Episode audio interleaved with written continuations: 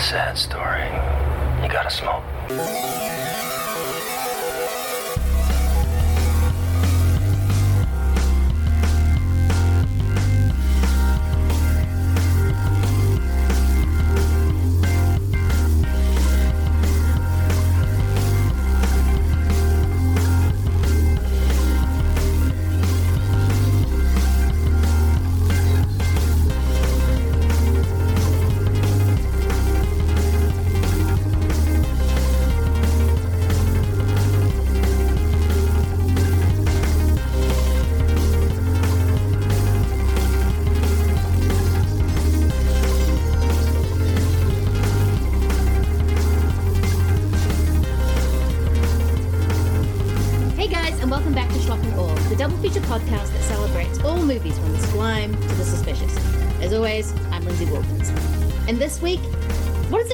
Between a remake, a homage, or a straight up ripoff?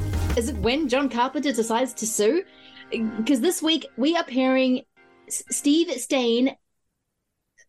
Actually, I wrote ah. Let me start again because I wrote that guy's name wrong. it's not Stain, Saint. Jesus Christ. Because this week we are pairing Steve Saint Leger and James Mathers, but really Luc Besson's Lockout and John Carpenter's Escape from LA. Here with me, I have the two perfect co-hosts, and they are both on fire. Be, just, seriously, because they're great. Um, first up, he is the co-host of Chainsaw and Claws. It is Patrick Bartlett. Hey, how's it going? I'm good. How are you? I am good. And also, it has been far too long. The other co host of Chainsaw and Claws, it is, of course, Rob Antequera. Hey. Hey, it. Uh, oh my God, it is so great to be here again. Like, like I was, I was telling Patrick, uh, because it's been, it has been a while. It has been a while. Um, it's yeah, Halloween, I- yeah. Halloween 4 and the Terminator, I think, was the last episode. Was that the last one? Because, like, I was wondering if it was that or the diploma one we did with uh Matt. No, it was definitely um the Halloween, yeah. But it's been Yeah, far too long, yeah.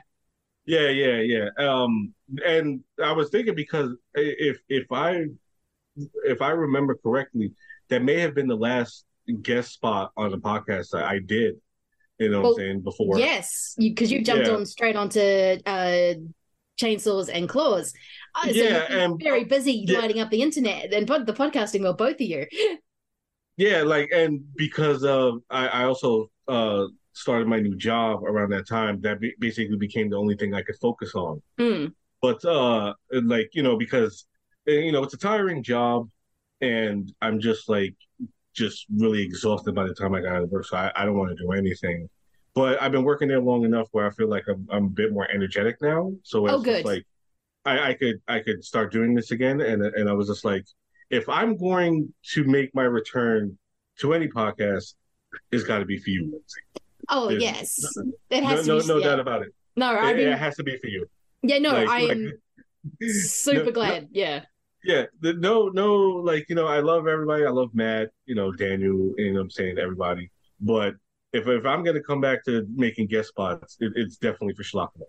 well, yeah, because you So- su- Rob did suggest this double uh quite a while ago because I think I mentioned something about ripoffs and Sergio Leone being sued by uh, Kurosawa because of uh, Fistful of Dollars and how similar it was to a little movie called Yojimbo. And then you sort of went, "Oh my god, we should totally do." Uh, I think you at first it was a um, Lockout and then Escape from New York, but then it turned into Escape to LA, and then No, no, Patrick- no. I if I was it I, was it if Escape remember, from LA?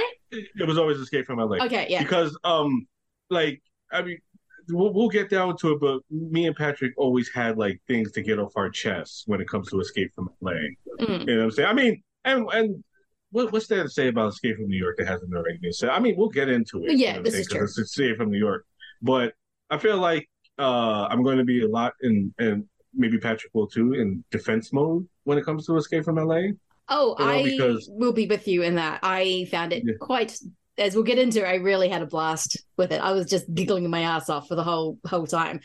Um, but yeah, Patrick, you and Rob have been going so well on Chainsaw and Claws at the moment. I feel you're always getting really good feedback. Um, you're allowing the world on Twitter to get into your in jokes. So when I heard the Scream reference, I finally got the cum thing that you're going on about. I think. Um, you have open fights on Twitter about which pairings you want or which pairings you don't. I mean, it's kind of like this interactive Oh, experience. Yeah. yeah, we we, we we we we we just had the most serious one recently with the remember that one, Patrick? Yes, yes, Rob, I do. And the thing is, like, I mean, okay, my You exact bastard, words when you, you son of a suggested bitch. my exact words when you suggested it were, "I'll do it, but I hate you." So it's like, to be fair, I still agreed without hesitation. I just was really sad and mad about it, but I agreed. But- God it, because I Which- agree and I believe in Which us. which Italian movie was this in particular? I want to know. Like, I, I, this is probably going to happen down the track. I know it's a spoiler. I just want to know what Italian movie, what Italian director. Okay, just tell me the Italian director, because this is Italian movies, by the way. Uh, Patrick has a thing for Italian horror, he, horror, which he has thoughts about. So, it, it's it, it's it's all right. I'll give you a clue. It's Fulci. okay, I can. I am a huge Fulci girl. I love everything the man has done, though I can understand why someone watches a Fulci movie and goes, "I hate you." I, I truly see, I can that. literally see Rob being like, "Oh, Patrick feels differently." Um, yeah, I have this thing with uh, Fulci where I am the opposite of a Fulci girl uh, in all possible uh, ways you could put that. But like, I did agree to do it, as I said, even though you will hear me. I guarantee you when we actually do it. And there will be just a layer of sadness and rage just permeating through my voice. And Oh, like, no, so I apologize in advance. We we we- we've already discussed that that is going to be the episode where we're both doing movies against our will. Ah, Yes. nice. Okay, it I'm wasn't excited. originally. It was the goddamn Twitter poll that made it not like it would have been just two movies against my will if it wasn't for the goddamn Twitter poll. So like, Yeah. thank Oh, I know you. what this Everyone is. who I listened know- that voted. Shit. What are you gonna? Oh, I am. I think I know. I think I know what the double is, and I'm excited. Like I am Yeah. truly Yeah. excited because I, if it's a movie, I actually it could be two movies, and each of those movies I'm excited, and I can understand why Patrick's going to be very, very sad while watching. Well, like no, the, I one one one of us is going to be very happy while the other one is very sad, and then the the next pairing is like the next movie is going to be the reverse, yeah. where where where he's very happy and I'm very sad. Yes. So there's that. It's- So it, it, it works it's gonna out, be a and good then it pairing. doesn't work out. I thought it was a good pairing, but you know, No, that's why I agreed to it because I said it was it, it is a good pairing. It just makes me want to kill myself. It's not. I'm not saying it's not a good pairing. It's a pairing that makes me want to take my own life. oh my god, That's is this the whole thing. So it's it's not going to be exactly like when you did the 1952 Mummy and Rob was trying to go. It's the most romantic movie, and Patrick's going, "I agree," but and I'm like, "No, no, no! Don't say the but." and it's just Okay. the to be fair, I was the one. I knew that was like, coming. I knew that. I knew that. To be fair, was coming. you when you said it and I said you're gonna have to carry this before we did it, you were like, Oh, it's nice of you to tell me that now. And I was like, I literally told you when it happened. I just agreed. Like I was like, yeah, like, it was a good idea. I was just like, I wanted to do like lit- I said basically anything but the Tom Cruise one is fine. But I was like, I care more about the Brendan Fraser one. And then you were like, well, how about the Karloff? I'm like, that's fine, but and then we did it, and then I told you that, and then you were like, Oh, thanks for telling me now. And I was like, I told you, motherfucker. I told you what was gonna happen.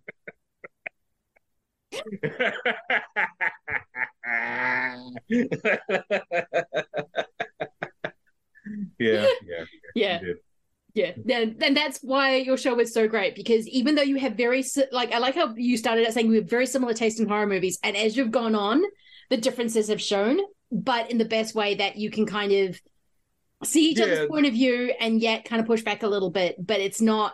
You never feel that um, Patrick is actually literally going to take a train down to New York and have words with Rob. It's always very a um, cordial Oh, no, I love conversation. Rob. but yeah, yeah, I, know. no, I- that- you were brothers. That's even like yeah. yeah. no, yeah, totally. Like, that's why like um it was taken the wrong way for our our great friend Mike. But like um when I was like when Halloween Ends came out, I tweeted that the only person's opinion I cared about was Rob's, and Hmm. it wasn't like I was talking shit about anybody. It was literally just because like in the end, Rob and I, even though like when we, we don't land on exactly the same wavelength, like it's still like uh, it's a way that I can understand. yeah. So it's like that was why it was like even if he had said before he watched it he like fucking hated it, because that's what happened with Halloween Kills. Was that like I loved it and he did not at all, and then like I basically talked about why I liked it, and I eventually kind of like he saw my perspective of it. So it's kind of like this, like the whole thing is like in the end, like because we even though we aren't like exactly the same, we're like Yeah. our brains still function similarly. Yes. So it's like even if it's not exactly the same, it's still understanding is easy to Yeah. come to.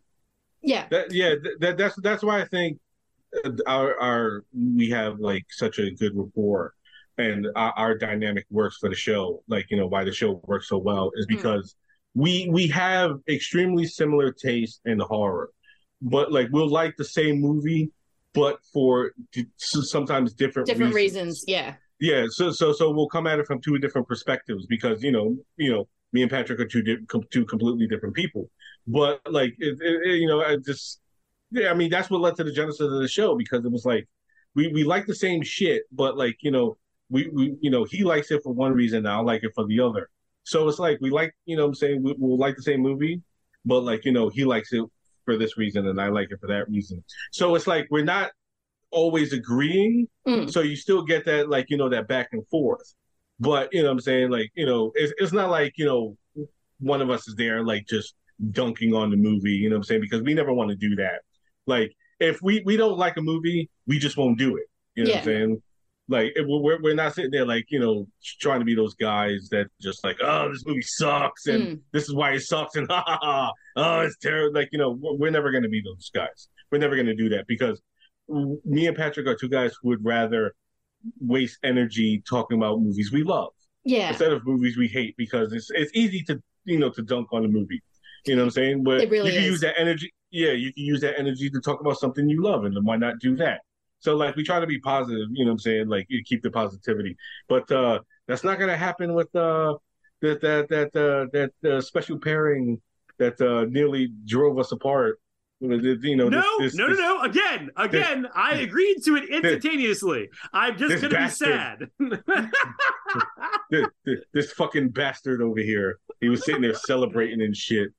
Son of a bitch. He was very, he was very happy at that poll. No, it, the, some of my fa- my favorite podcasts tend to be ones where you feel the people are sitting at a bar having this amazing conversation that you kind of want to join in, but you don't know them well enough. Uh, though now some of my favorite podcasts, I do know those people, so I can just like message them and go, "Hey, da da da."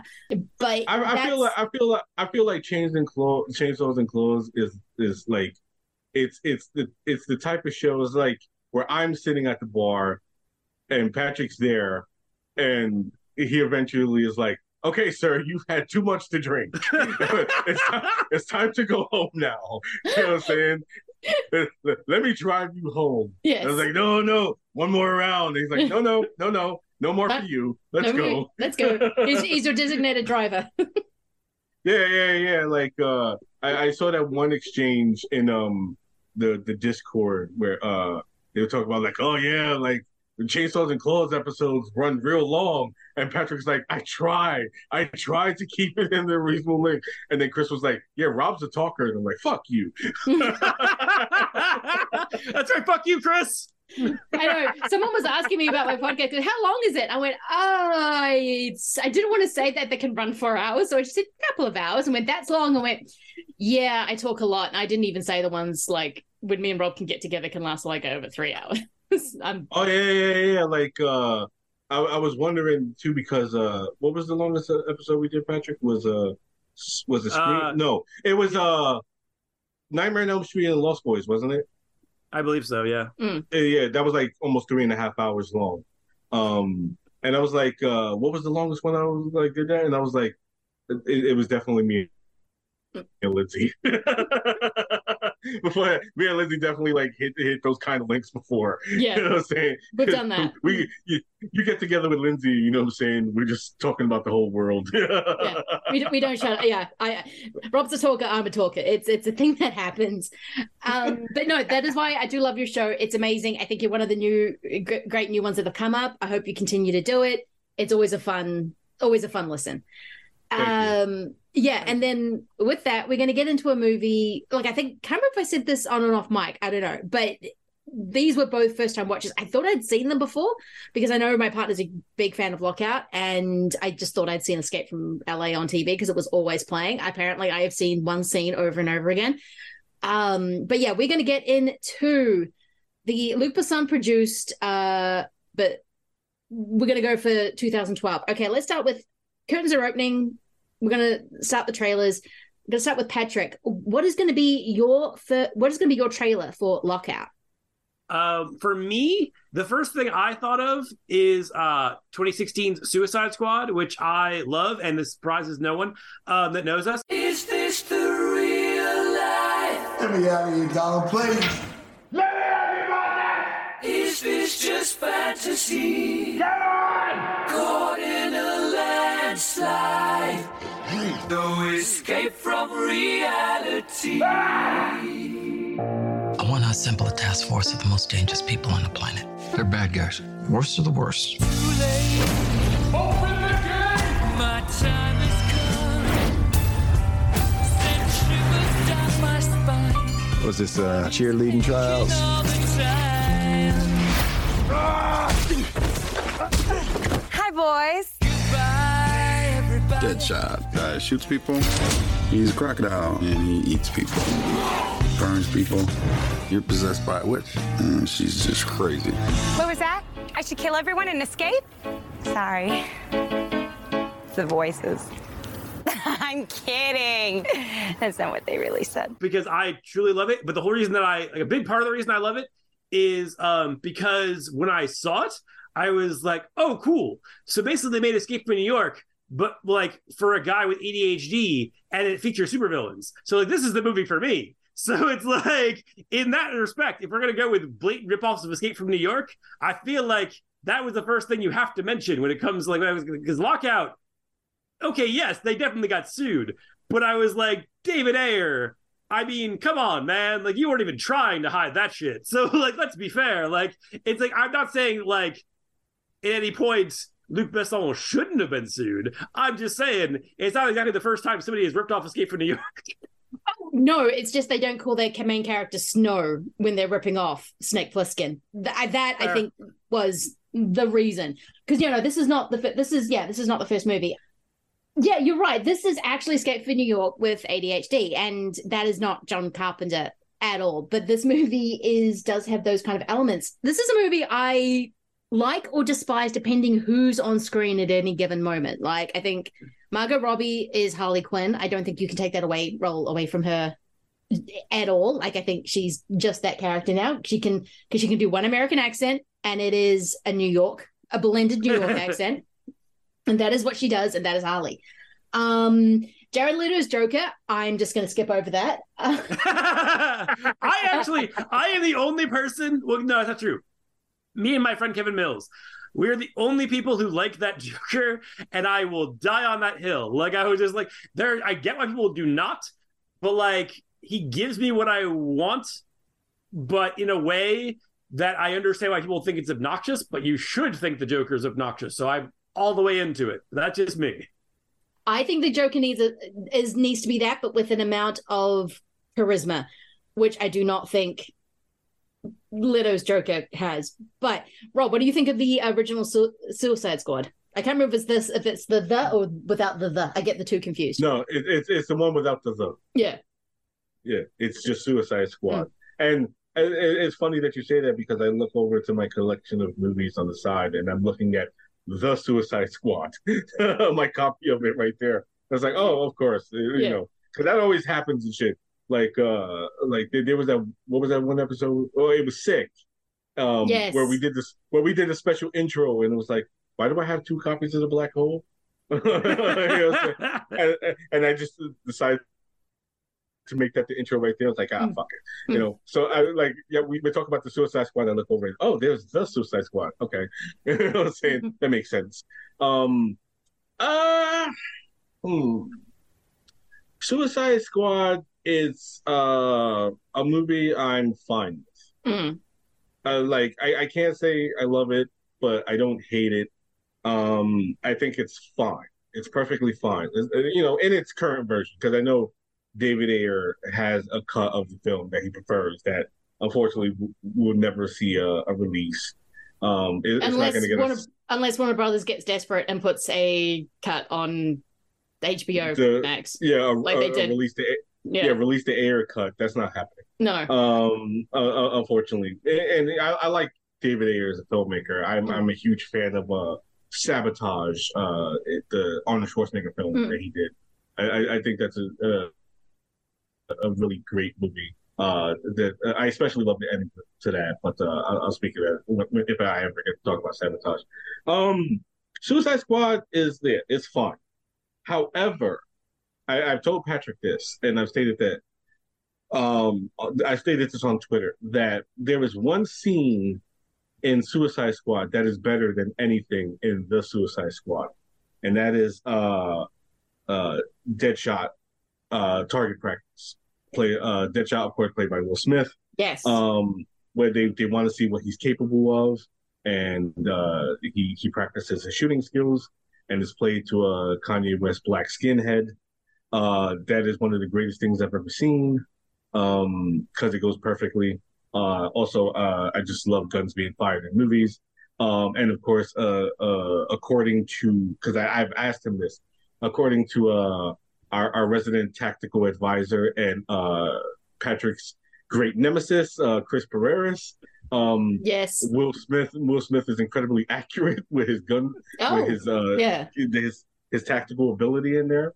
He was like, no, he's solid. He's solid. So uh, we have that. We have uh, Chris uh, letting us know that yeah, uh, Will Smith gets down with the guns really well. And it, it's just a great scene. It's better than anything. And and I and I like the Suicide Squad, but that scene is better than anything in that movie. Um, but yeah, it's less like it's it's all right. You know what I'm saying? It's, it's fine. you know? Yeah, I, I think Um, I'm the- fine. When it when it hits, it hits. When it doesn't, it's got the uh who's Carrie Thingy's character when she turns into the goddess, and she is honestly like one of those advertising blow up things. Enchantress, and she's doing one of those blow up dance things like they have in Nope when they're trying to attract the, The G inflatable jacket. tube dolls. Yeah, yeah. Yes. Yeah, uh, Yeah, I saw that. I saw that joke on like uh on Australia's, and I, it, that's where it is. So I know. I think when the movie hits, it hits. Like I like Jai Courtney. I like the guy who played Diabolic, the fire guy.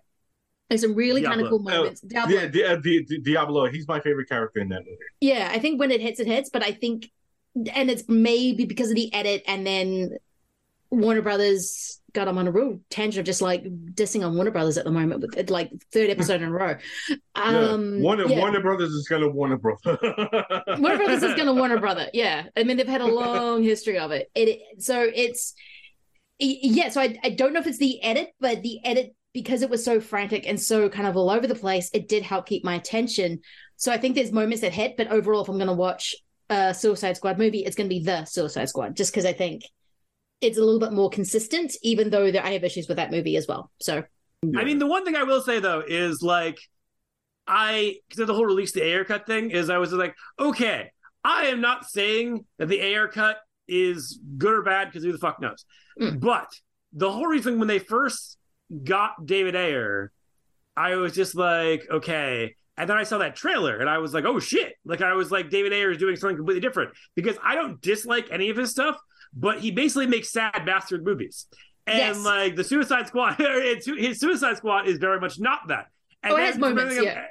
Well, yes, fine. But like, but as like I keep hearing the things that he was like, these were different. I was like, so you were gonna make a sad bastard movie, and I'm glad you didn't. Like, I was just like, I'm glad that wasn't at least, or if you did, that wasn't what was released. Mm. So like, I completely, I would like to see it, and like maybe it is awesome. Who can say? But even like I remember when um they did the extended cut on the Blu-ray, um, I was like, you've made this less insane and therefore less appealing to me personally. like I was just like, these scenes are good, but I like the fact that it's insane, and now you've made it more sane, and that ruins the that, defeats the purpose of this. So it's opposite of Zack Snyder. So whenever he releases a director's cut, which is longer, it's usually more insane yeah, than the actual cut. But it makes more sense. But it's actually more crazy. Okay, got it. Because I haven't seen. I don't think I've seen the director's cut of of this of sorry, Suicide Squad. Blah. Um, but no, that is a really great trailer, and you're right. That movie. I mean, there are so many movies that have riffed on and ripped off moments and just the whole plot lines and everything of of Escape from New York. So that I- is hold- hold one of on. them. I, I I will say this though, I I will give credit to Suicide Squad for the fact that my mother was a big fan of that. Yep. And your mother She- was she- she- Mm. Yeah, Oh, Yeah. Sorry. No, it's all right. Um, she did. She did. She did like Mm. that. She she she she really did like it. She loved the scene where uh they were shooting the fucking uh the eyebally things in the street. oh yeah. She she she loved it. She loved that scene so much. You know what I'm saying? She she did like the Suicide Squad about it. That was one of the last movies she had actually seen. Mm. Was the Suicide Squad. Um, but but she really did like Suicide Squad. It was it was one of those. It became one of her default movies. Like whenever it was on, she would stop to watch it. Mm. There was that uh, Legend of Tarzan, uh, Hidden Figures, Remember the Titans. She always stopped to watch Remember the Titans. Um, Goonies. Uh, she always tortured This is a me. grab with, uh, bag of films. like these are things No, that have like, like, no, no, like- to one another. No, like like these were like these were her default movies. Like every like she'd be flip channel flipping uh after she finished watching uh some like some some shit on the do it yourself channel. Um and like she'd be sitting there flipping through the channels and like oh Suicide Squad's on? Oh gotta watch that. You know what I'm saying? Uh, uh Goonies on, gotta watch that. And then I gotta call Rob to tell him the Goonies is on. Like, hey the, Rob, guess what I'm watching? Let me guess, the Goonies? The Goonies. Mm. I was like, yeah, I figured as much. That's why I'm getting a call from you. Um, uh, you know what I'm saying? She would also like to torture me whenever she watched Grease because uh, in the second grade, I did a production of Grease Lightning. Um, Oh, that is the- adorable. and they have it on tape, but you bastards will never get to watch it. Um, like like the, the one thing she loved to do was like uh, whenever I, I bring a girl home like like a new girlfriend she was like I'm gonna show I'm gonna show them you performing Grease Lightning in the second grade like, you better fucking not you know what I'm saying you, you better fucking not I'm gonna show them you do it Grease Lightning so every time like uh Grease was on and they show fucking Grease a lot especially on ABC Family uh whenever it got to Grease Lightning uh she like she would like blast it so I can hear Grease Lightning playing. And I'm like, oh mom, really? And you know what I'm saying? It's just like, yeah, yeah, yeah, ha ha ha, very funny. Um but like, you know, that that's why I can't hate on Suicide Squad. Yeah. Mommy liked it. So No, that's absolutely yeah. Uh, well, Rob, what is going to be your trailer for Lockout? um I gotta thank Patrick for this one, but it's gonna be John Carpenter's Ghost of Mars. Yes. uh, uh, I gotta admit, people, I had nothing before going into this. Uh, I had ideas, but like it was, it was all just a bunch of bullshit. Um, and Patrick was like, "Hey, uh, use this because this was one of my picks," and I was like, "Why didn't the fuck I think of that?" But okay, yeah, fine, I'll take it. but yes, uh, John Carpenter's Ghost of Mars. It was supposed to be a routine prisoner transport. Williams was arrested on the suspicion of murdering six rail workers. The bodies were hung and decapitated. But here, a million miles from home, Hello? Anybody here? drop your weapon. I ain't going back. They're about to discover nothing is what it seems. We got a situation there. Everybody in the mart's gone inside. What the hell is going on out there? Whatever used to live here, we woke it up. It takes us. I'm talking about a kind of possession. Something's kicking out there. We need us, and we need you. None of us is gonna survive if we don't stick together. Come on. Time to stay alive.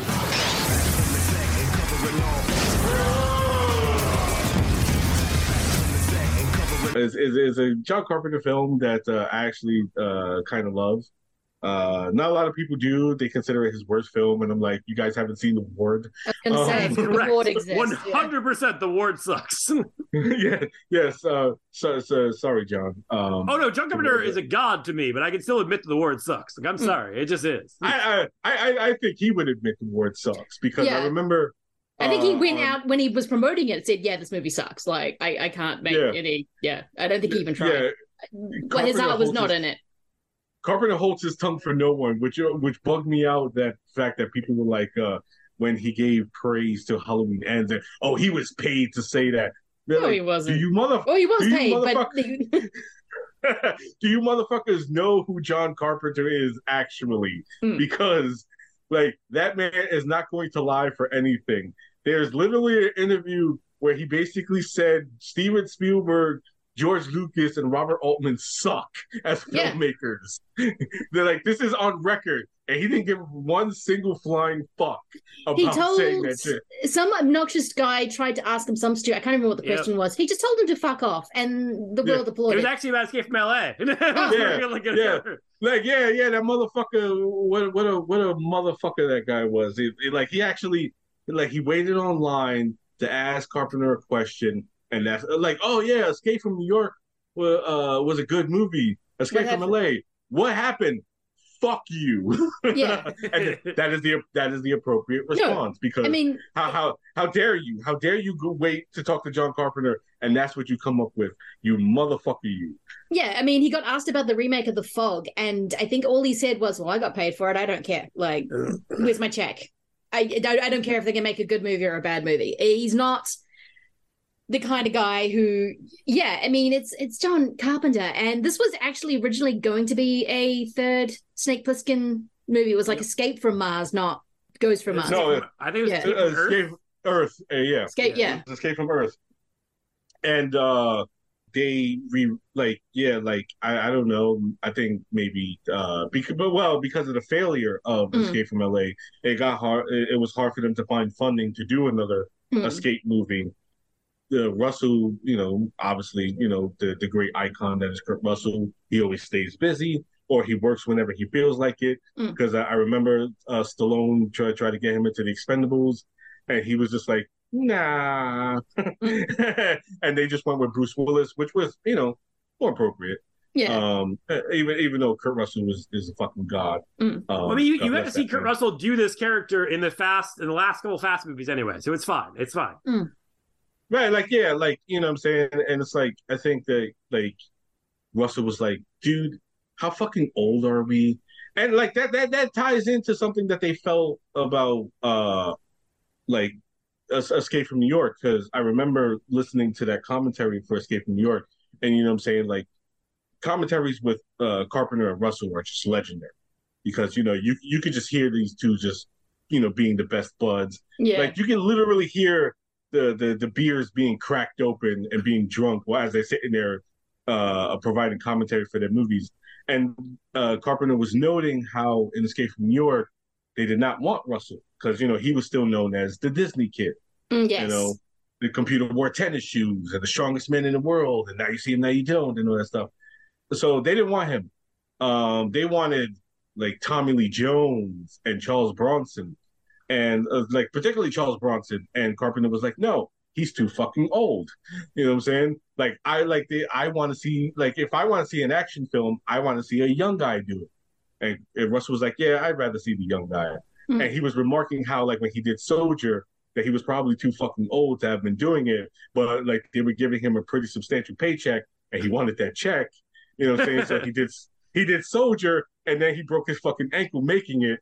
And it was like, oh, well, we'll just cast him. He's like, no, I want that fucking check. You know what I'm saying? Like, so, like, yeah, we'll just re reshift the schedule and shit. So it's like, you know, mo- as my my ankle heals up and shit, I could still do the movie. Because no, no, no, I I, I want to get paid for this one, mother baby. You know what I'm saying? But um, now I forgot my original point. Kurt Russell rules, and Ghost Oh, of yeah, Mars yeah. was originally meant to have him, but they. oh yeah, yeah, yeah, yeah. yeah, yeah, yeah. So uh, that's when it became uh, Desolation Williams. Yes, not Snake Plissken, Desolation Williams, and uh, it was supposed to be Jason Statham, but Ice Cube uh, said he was interested in the role, and obviously Ice Cube was a bigger star at that Mm. time, so they went with Ice Cube, um, which probably wasn't for the best because Ice Cube went on to shit on the movie anyway. Uh, after like, oh, uh, Carpenter fucked the movie up. He made it like a '70s movie, and it's like, you say that like it's a bad thing. That's uh, that's a point I'm going to get to when we get to Escape from New York because I was thinking about him and how in terms of it fits in, in the um for the as Robbers dubbed them the Four Horses of the Apocalypse, uh, but we Yeah. will get to back to that that very that very point. But yeah, but I I I greatly like Ghost of Mars. I remember seeing it in a packed theater opening weekend.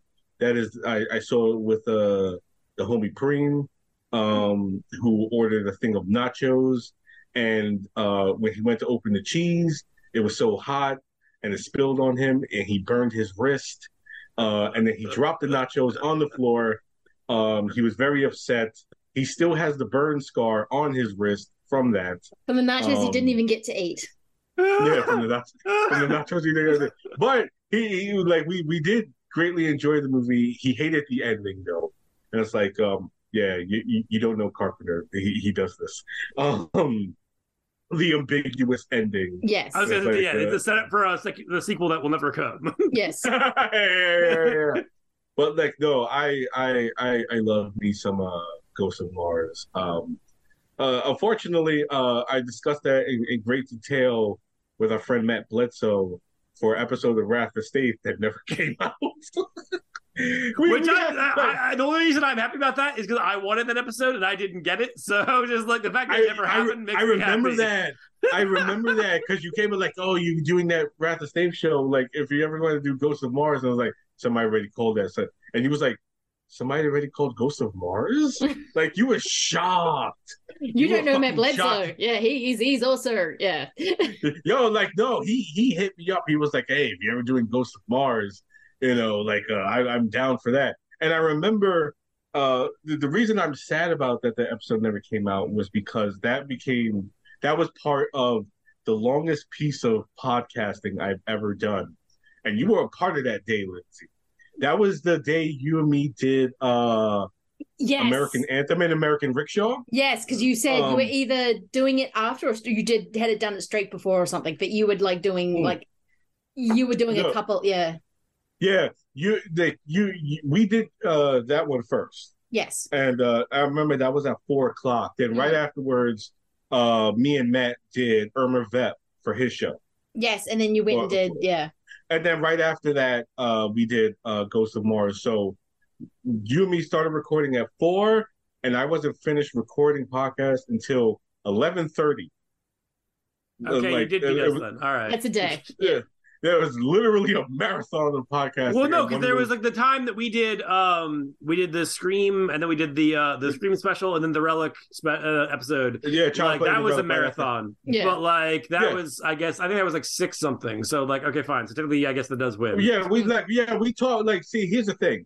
We should let you know, like uh like episodes you hear, like, you know, like three hour episodes me and Patrick do, like that's only a actually a small snippet of the amount of time me and Patrick sit and talk for. Like the episode will be three hours. Me and Patrick will be actually sitting talking for five.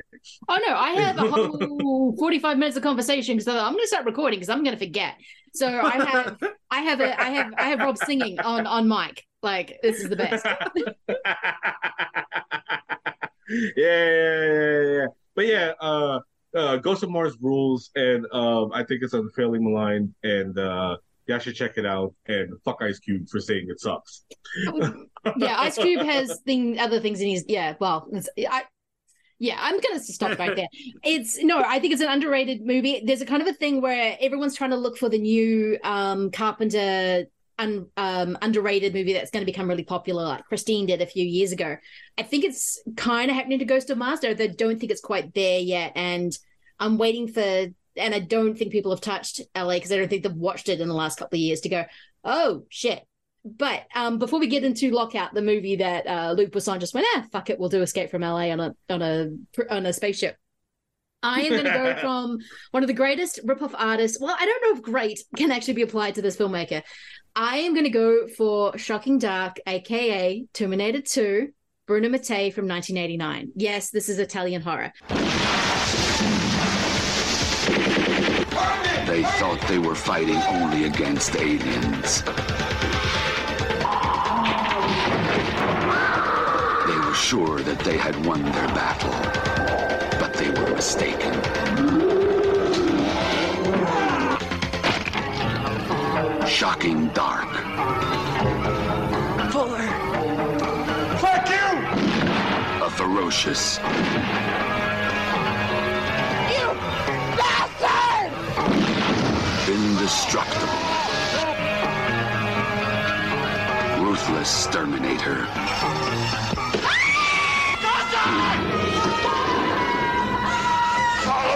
Ah! Shocking dark. I heard Oh, about Bruno how Bruno Mattei. I heard how close this movie was to Aliens and the original Terminator. I just didn't realize how close when I watched it. Like I didn't realize there was a character called Sarah Connor. I didn't realize that in an Aliens ripoff, the Terminator shows up halfway through. It is it's okay look those movies are really boring a lot of the time but when it you when they do something so insane you're like wait what they're bringing wait this is aliens what is happening it is and this was before T2 actually came out. So um I, I don't yeah, Bruno Mattei got sued a lot. That's all I'm going to say. Like he had to like stop showing his movies in certain places and run because mo- uh, uh, studios were after him. Oh I picture him being Yeah. like the uh, the monorail guy in the Yeah, yeah, Simpsons. pretty much. Yeah. like- You know, a town with money's a little like the mule with a spinning wheel. No one knows how he got it, and danged if he knows how to use it. Mule. He is Yeah, literally the monorail guy. I mean, there's a thing with Jaws where he thought it was okay to put uh Cruel Jaws out. In, was it Cruel Jaws? Um, Yeah. out in theaters that was literally Jaw that Universal just went, "What the fuck? Are you playing the Star Wars music in this?" And then they had multiple like studios after him, and he just had to pick up and run. Oh yeah, don't forget uh Strike Commando one and two, especially Strike Yes. Commando two, which is literally uh First Blood Part Two. It's uh Raiders of the Lost Ark. It is Lethal Weapon exactly. Yeah, Like like like there's literally like, oh my god, dude, you just didn't give a fuck. He- I mean, Italian ripoffs are some of my favorites just because they're so blatant. But Bruno takes it to the next level where Oh, it yeah. is it is insane. Like I know they did. Re- uh, I think Vinegar Syndrome. Oh no, it wasn't Vinegar. Who released? Someone did also release this movie, which I don't know how they did because it is such a close. It is Uh, Severin. Oh, Severin. Severin. And they also someone Yeah. also did Cruel Jaws as well. And I don't think they've done Cruel Jaws because that one I don't think will ever get a. Maybe it did. I can't remember, but it was a Oh. very limited release until studios went, "Yeah, can't do that. Can't can't be doing that."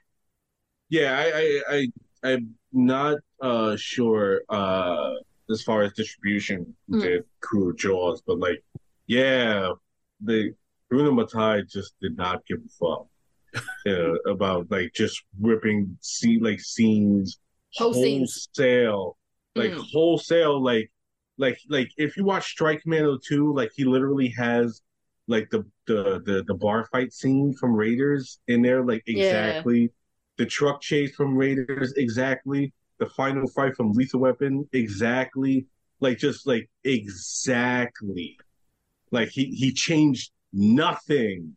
Oh, Nothing. the whole pod scene where you find out the colonists have been put in this like ooze thing for later for when the aliens. Oh yeah, he does that wholesale and shocking dark. It, it the, the even the shot angles are the same. It is it's just like Bruno did not give a flying fuck about anything. It is it is an amazing thing to watch. Um, and then with that, we're going to a movie where this movie was changed just enough, probably for John Carpenter not to notice, and then they called Guy Pearce's character Goddamn Snow. And when you hear that, I'm like, oh god, no wonder Luc Besson got sued for lockout. I'm going to ask you a few questions. Do you dream while you're under? I'm going to dream about you. You want to test me? Sit down. He's got a gun. Mr. President? There's been a massive takeover on MS-1. My daughter is on a goodwill mission on that station. There's only one man who can get her out. Who? Snow. He's the best there is. But he's a loose cannon.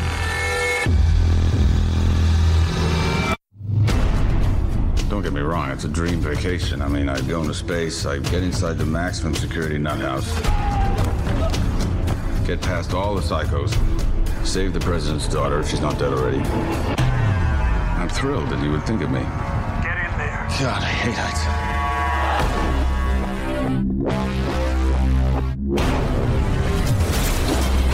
The gravity generated will hold you up. You gotta trust me on this. Really?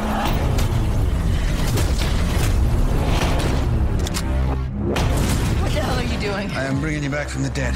Can I have your attention? Our meal ticket is a woman. We need her alive.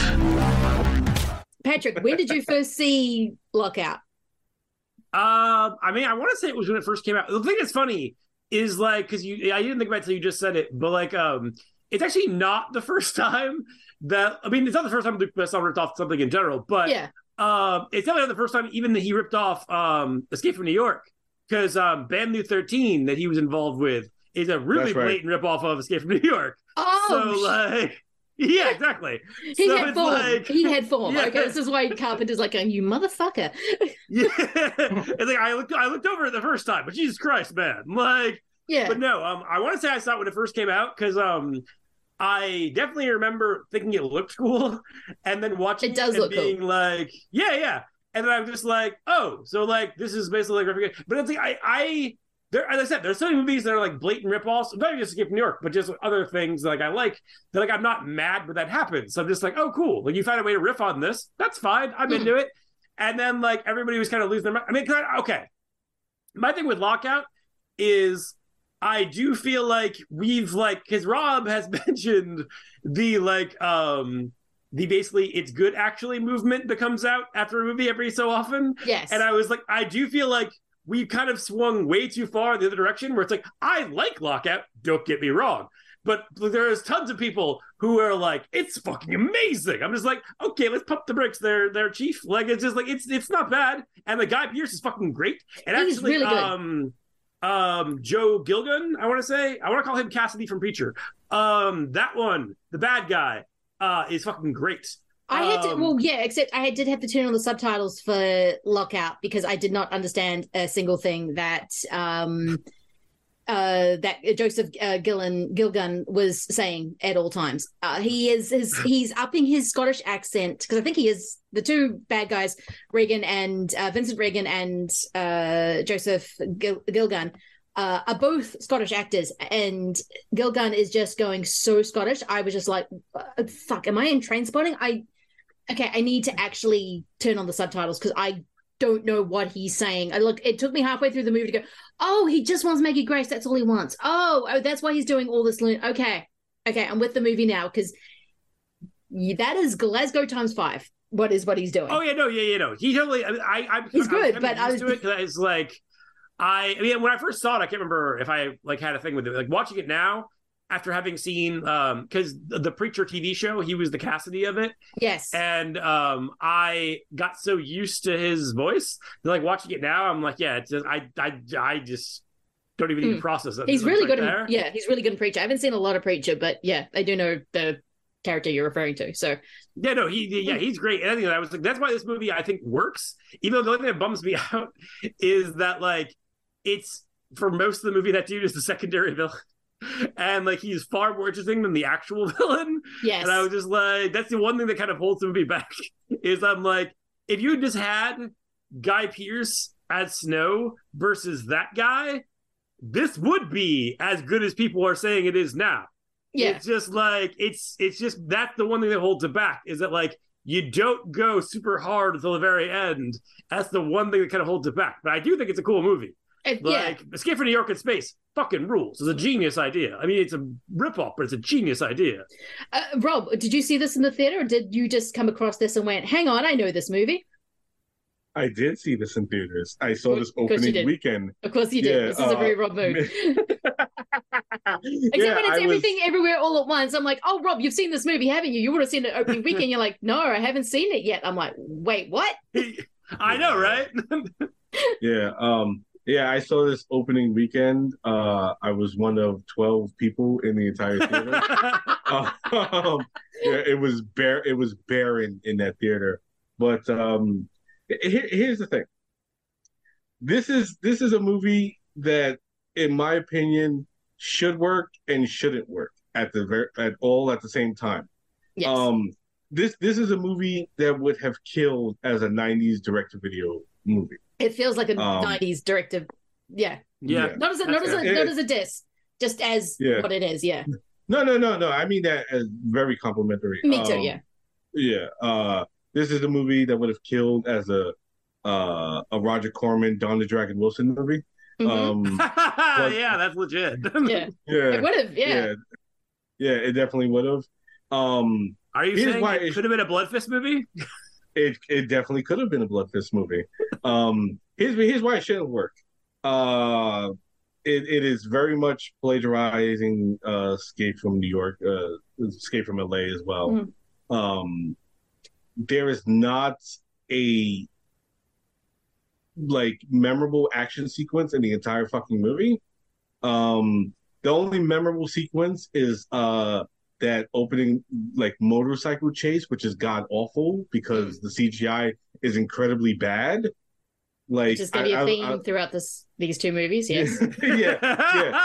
not LA's fault. Not LA's fault. It was yeah, but yeah, yeah, yeah. Uh, like with, with with Escape from LA, like they they have like you know an excuse. Mm. This one does not.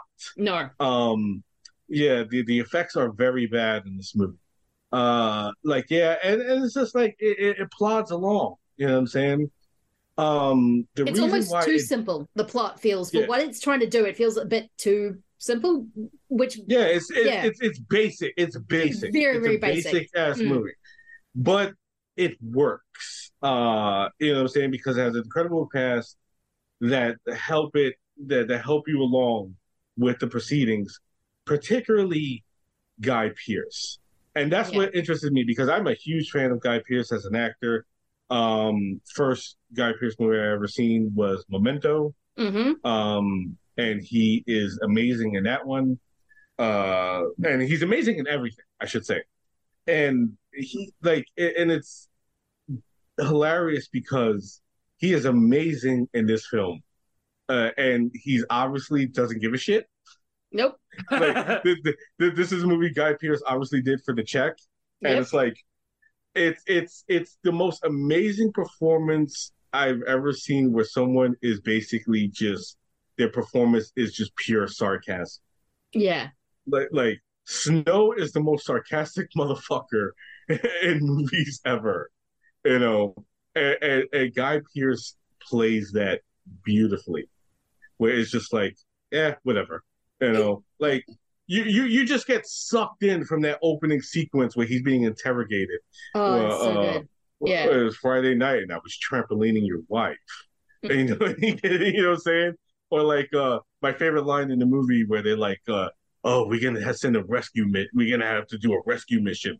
Uh how are we gonna do that? We'll send in one man, one man who could get in and get out. And I know just the man. And because of him, I'd rather castrate myself with blunt rocks. you know what I'm saying? Which is my favorite line in the movie.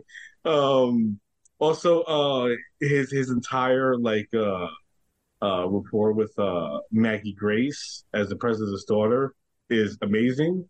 It is because a- uh it, it is amazing. but she's just asking questions, and then he goes, "You're annoying, aren't you? Do you ever shut up?" It's like, no, she's asking pertinent questions to the situation. This is not like she's being overly annoying. She's like, "Are you going to rescue the rest of the hostages?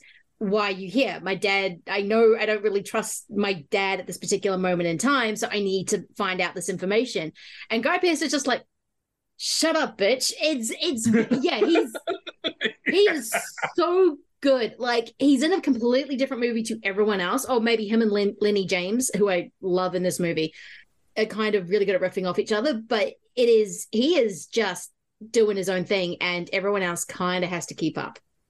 No, like it it they're they're I would say him and Peter Stormare know the film that they're making. Yes. Um I'm everybody still else throwing is Joseph Gilgun in that goddamn conversation because Joseph Gilgun is fucking great. Is all I'm saying. No, no, no. He he he he is great when when uh she she's asking him like you know she's doing the interview with him Mhm. and he was like she's asking about all like you know his his arrest and he was like uh, uh, I was framed I'm innocent and she's like yeah 53 counts he's like I have a very familiar face yeah.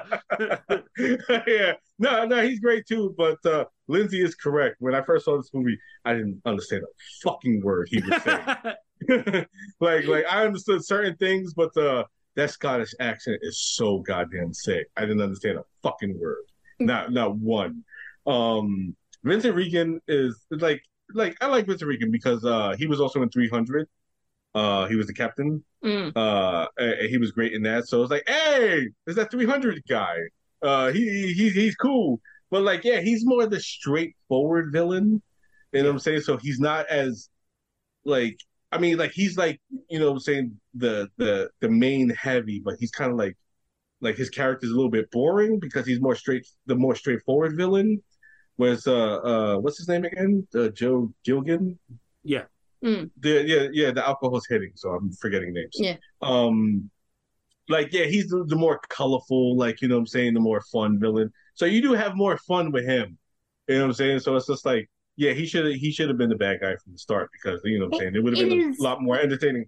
Like you know, th- th- especially to see him like because he really doesn't have much interaction with Guy Pearce, and it's Yeah, like exactly. the the the the one guy who's the most colorful villain of the whole piece against an actor who's just like pure sarcasm. Like you know what I'm saying? Like I, it, it's I, I find Guy Pearce so remarkable in this movie because it's like it was the most interesting thing to me because it's like Guy Pearce is a very serious actor for the most part. Mm. You know what I'm saying? He he does like, you know, incredible work and everything. And that there, there sometimes he will do movies where it's just like, eh, you know, I just want to have fun. Mm. And this is one of those roles. Oh, the other one was uh uh the Time Machine. Iron Man three. Oh, okay. I was gonna say Oh, I mean, Iron Man 3, he's I having a blast. is- He's having a blast in that movie. Oh yeah, especially uh in the in the beginning when he's like fucking got the long hair and the glasses Yeah, yeah. and he's Yeah. just playing nerd. You could tell he's he's having fun with that shit. Um, but I was yeah, like I was thinking like the time machine because he said, ah, you know, I did the movie because I want to have fun. I didn't want to take a um a, a two. Uh, I've been doing serious roles. I just wanted to have fun ones. And if you watch uh that that, that version of the time machine, which uh, I, I discussed with uh, Daniel Epler on his show, where we, we did that one and the original George Pal uh version yes, you with did. Rod Taylor. Yes. Yeah. It's like it, it's weird too because he chose that to be like, ah, I, I just want to have fun. This is probably just for the check. And it's like really hearty, like you know what I'm saying, really deep. You know what I'm saying? Like me me and Daniel go into that where it's just like this is what you your idea of fun and just like whatever role. And then it's like he does this and it's like, okay, yeah, this this is more what, what I you know I expected when you were doing a role which you didn't give a shit about. And it's just like I, I feel like not not to discredit all the other actors, um, because like you know they're they're all really good in it, but it's like Guy Pearce and I said like you know Peter Stormare as well. They understand that they're making schlock. Yes. You know what I'm saying?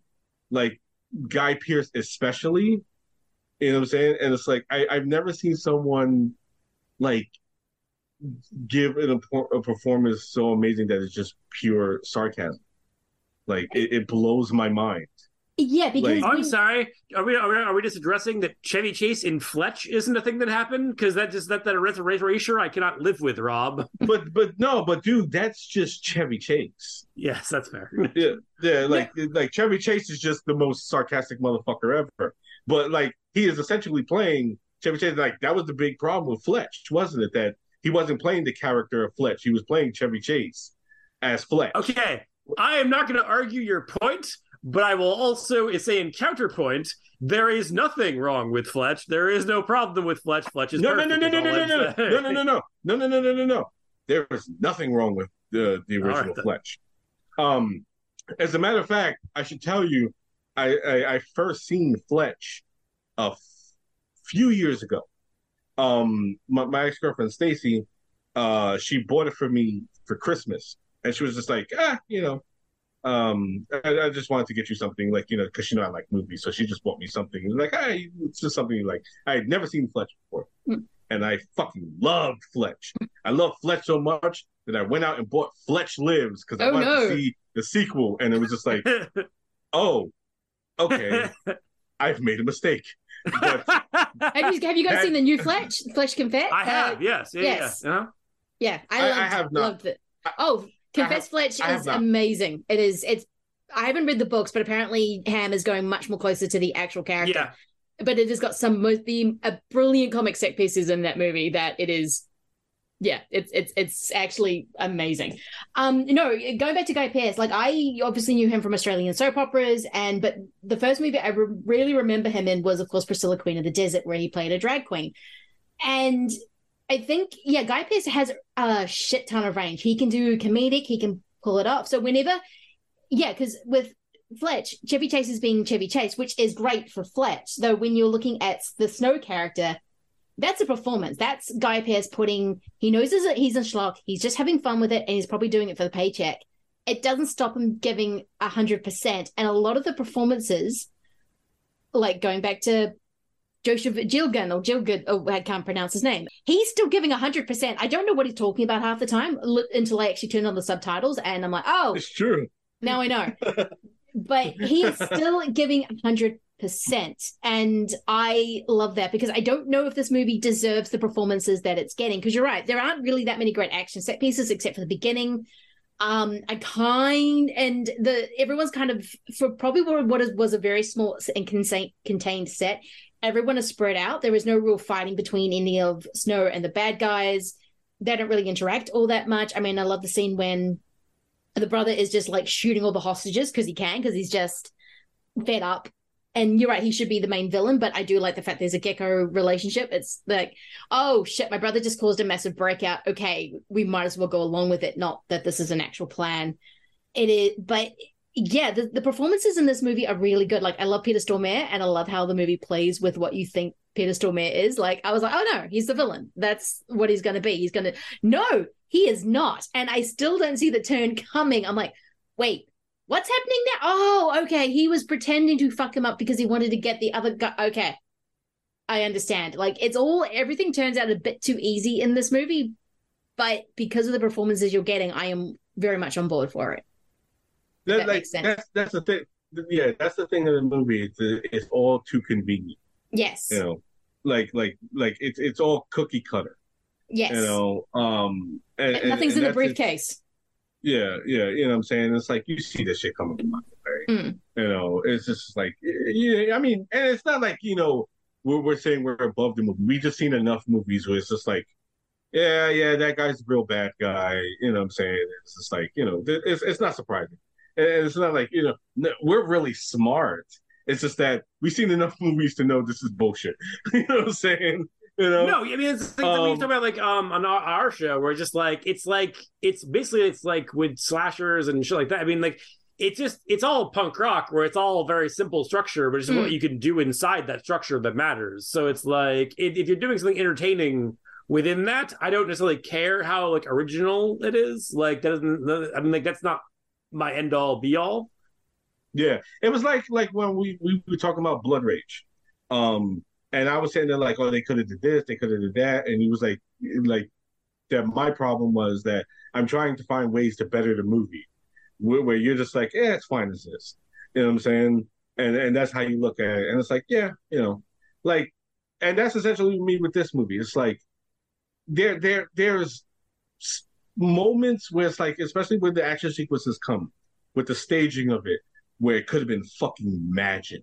Mm. Like that that anti gravity sequence could have been fucking magic, but as is, it's fine. yeah You know what I'm saying? That that that you know that chase that open like that really opens the movie could have been magic with better CGI. And, I mean, but that's fucking awful. Um, uh, like the, the the scene where like they have to walk through the the the like where all the convicts are, and like you know they get chased. Like you know, saying, or where they getting chased by all the convicts at the end before they have to escape the space station before it blows the fuck up, because you know, obviously in a movie like this, the space station always has to blow the fuck up by the end. Um, that could have been fucking magic, and like you know, it, it all like in the hands of different filmmakers, more experienced filmmakers, or like you know, what I'm saying, Well, like more I mean, creative that's the thing with like filmmakers. Besson in general. Like he has a weird thing where it's like he he started off as a really creative director. He picks uh, directors who suck. no, no, no, but I was saying, but he does it like, the thing is, like it's weird. direct- It's like a weird eye for talent where it's like there's sometimes he gets people who are great, like the guy whose name is escaping me, but um the guy who did Taken um was originally yeah. one of like Besson's guys. It's like uh in like um uh, not from Russia with Love. Um I can't remember the movie's fucking name. With Paris with Love, I want to say. Um with Yeah, John from Paris with Love. Yeah, Okay, from Paris with Love. Like he was a he was a Besson guy. So it's like I do think he has an eye for talent. It's just I think he gives a lot of people opportunities that don't necessarily deserve them. Um, and this is one of those cases where it's like I don't think that if you had given it Olivia to it, maybe you would Megaton. have- yes, yes, that's exactly one hundred percent what I'm talking about. One hundred percent, because fuck Yeah. that guy. But Yes. Yes. um, but no, um, that's my thing. Is like I feel like the script for this was probably. I mean, yes, it was obviously derivative, bu- uh, derivative, but um, if he had had somebody of the caliber of like one of his better finds, because even like um going to like Alexander Aja with like high tension. Um, Yeah. it's like he does have a good eye. It's a matter of like he some. I think he just like wants to give everybody a shot, and sometimes they don't necessarily deserve that shot. No, I mean you're right. Oh, I mean yeah. this uh, lockout feels like the essence of exploitation to me, or how I define exploitation. Yeah, Besson, even though he's a can go fuck off, is Yes. a does he's kind of got that Corman French thing going on. Like the amount of directors he's actually found and actually promoted is actually really amazing. And he used to be this really good set design guy. But this kind of feels like it was made on the cheap. They were trying to do things really, really easy. They didn't. The two directors are a little bit lost into how to make those really action scenes pop, and because of that, it does feel like a '90s, as Rob said, a 1990s DTV. And I do have a soft spot for those movies now, um, because there are you can see the limitations, and it's finding those. It's going down to the movies level and finding those things like the performances, like Guy Pearce's performance, or Peter Stormare's, or Joseph uh, Gilgun's or it is um but sometimes they're not all going to be like Joshua Tree when you actually have an amazing stuntman directing scenes that look like they're going to come out of a John Woo movie. These are two guys who are taking their shot and it kind of looks kind of flat, but thankfully you have Guy Pearce who has all the charisma and he is just every single yeah, you're right. Every single thing is such a sarcastic thing. And it's l- only different from snake is in the fact that snake doesn't really like to talk all that much. S- uh, snow doesn't tend to shut up. Like he'll always have to Oh, get that last oh, in so on. they punch him more. Yeah. Uh, snake would have hated Snow. yes. Snake would have killed beaten the shit out of snow until he had died. And i would say snake would have won that fight. But like yeah, like like I, I I was thinking about it last night. Like Snake and Snow are the polar opposites. Snake would have hate like would have been so annoyed by Snow. Just shot him his in the head. Yeah, so his sarcasm and shit, he would have killed that man. It's like, I mean, although I got, I love the character of Snow. I was telling uh uh Morgan because uh, hi Morgan. Um, Hey, Morgan. When, Hi, Morgan. when um uh uh after after she had watched it, like you know, I was like, I, I needed at least five more. Hmm. Like like Snow is such a uh, a, a fantastic character. You know what I'm saying? Because it's like, it like I mean, he's he's like very John McClane-ish, but like uh, with with more sarcasm. You know what I'm saying? Where It was just like you know, this this this is a man who does not want to be in the position he's in. You know, which was always the the you know the thing with John McClane. Like you know, John what made John McClane special was this is a guy who understood he is not the right guy for the, you know to be in the situation he's in. You know, Always in the Snow- wrong place at the wrong place at the time. wrong time. Yeah. So- yeah i mean this movie so- is reeks as die hard as much as it does yes uh, That, that yes, yeah. that that is true. Um, Snow is very much that, but it's like you know, where where McClane he understands that, but he'll still do his duty because you know he's that guy. You know what I'm saying? Snow is like, I, I don't care. You know what I'm saying? It's like eh, he he's very much like you know, uh, she's like, oh yeah, we, we got to rescue the hostages, and he's like, I, I don't give a shit. Like, like, lady, come on, let's go. You know what I'm saying? Like, get an AirPod. You gotta rescue the hostages, right? Yeah, sure, okay, yeah, yeah, bye. You know what I'm saying? Like, he's trying to get rid of her, like, you know, because I do like how it gives her the map and just like you just go and get to the pod and she can't read the map. He's like, and then they find out, okay, we're looking for this girl. We know who she is now, so she's definitely our ticket we need to survive this. And he's like, ah, fuck, fine, you can tag along, but yeah, it's he would have let her go on to find the pot on on on his on her on her own, like unless and if he did not hear that announcement, he would have probably not gone Yeah. back for her. like yeah, he because he doesn't care. Like He really doesn't. it's like I I love the fact that he's an action hero that really doesn't give a shit about like doing anything. Like uh like like when they're sitting there like trying to negotiate with the uh, the bad guys, he's like, I'm I'm I'm I'm happy not to go. You know what I'm saying? Like you're going. All right, fine, whatever. Like he rather sit there mac to to, to the control lady. He's like, hey, how you doing? You like you like working in space? Like that's his thing. he would rather be doing that. Like when they send him in, it was like, hold on, this I might actually work. Snow, I'm coming and going and coming and going. Make up your minds. You know what I'm saying? It's just like whatever, dude. Like, please, just like you know, I I I just want to fucking do this thing. Uh, I want to see if my homeboy's here. He knows where the case is. This whole thing with the rescuing the president's daughter. Fuck all this shit, man. I just want to, you know what I'm saying? And I love that. I love about him, like, you know, he, he's the epitome of like the reluctant hero. Mm. Yes. You know, where, where, where it's just like those are far more interesting than the guys like, oh, I got to do my duty. You know, Mm. I got I got to rescue everybody. He's just like, and Snow is just like, ah, whatever. You know, Yeah. well, uh, you, you need me to rescue this chick, fine, but you know, I'm Like, going to do it as long as I can save my own skin in the meantime and find the guy who has the briefcase so he can sort of say, I did not kill this guy. That is his Right. one goal. He doesn't really kill, care about Maggie Grace at all, really. but like he he really doesn't. Like he tries to get rid of her the first chance he gets. Yeah. I mean, let's be honest though. He shouldn't care that much. Let's just be let's just let's call it spade a spade here. Like, I don't dislike her, but like come on, man. Like, who gives a fuck about that chick? Like it's just like She keeps getting kidnapped. I mean, Yes. seriously, she's her whole career. Well, she's probably, from what I have seen her in, her whole career has been taken. And I- someone, with, yeah, a, I was- and with someone Yeah. with a special set of skills has to go in and get her. That I was saying, I was saying that when I was rewatching this, and I was like, that that that, that girl cannot stay the fuck out of trouble, man. like Maggie Gray, when like she's like she's like a fucking walking spoiler. Like Yeah. she's, she's like she's she's she's like the Sean Bean of damsel in distress. You know what I'm saying? Like you, whenever you see Maggie Grace in the movie, you know she's gonna get fucking kidnapped or harassed or like you know tortured or some shit. Someone's gonna have to go and save her. Like she's gonna get yeah. Like, yeah, it's just like, oh god, oh great, Maggie Grace is in this movie and shit. You know what I'm saying? She's getting kidnapped now. You know what I'm saying? Sean Bean of damsel. Oh, that is so good. like, like, like, like, like, yeah, like, cause you know, like, whenever you see Sean Bean, it's like, Oh, I, whenever you see I, I, I understand.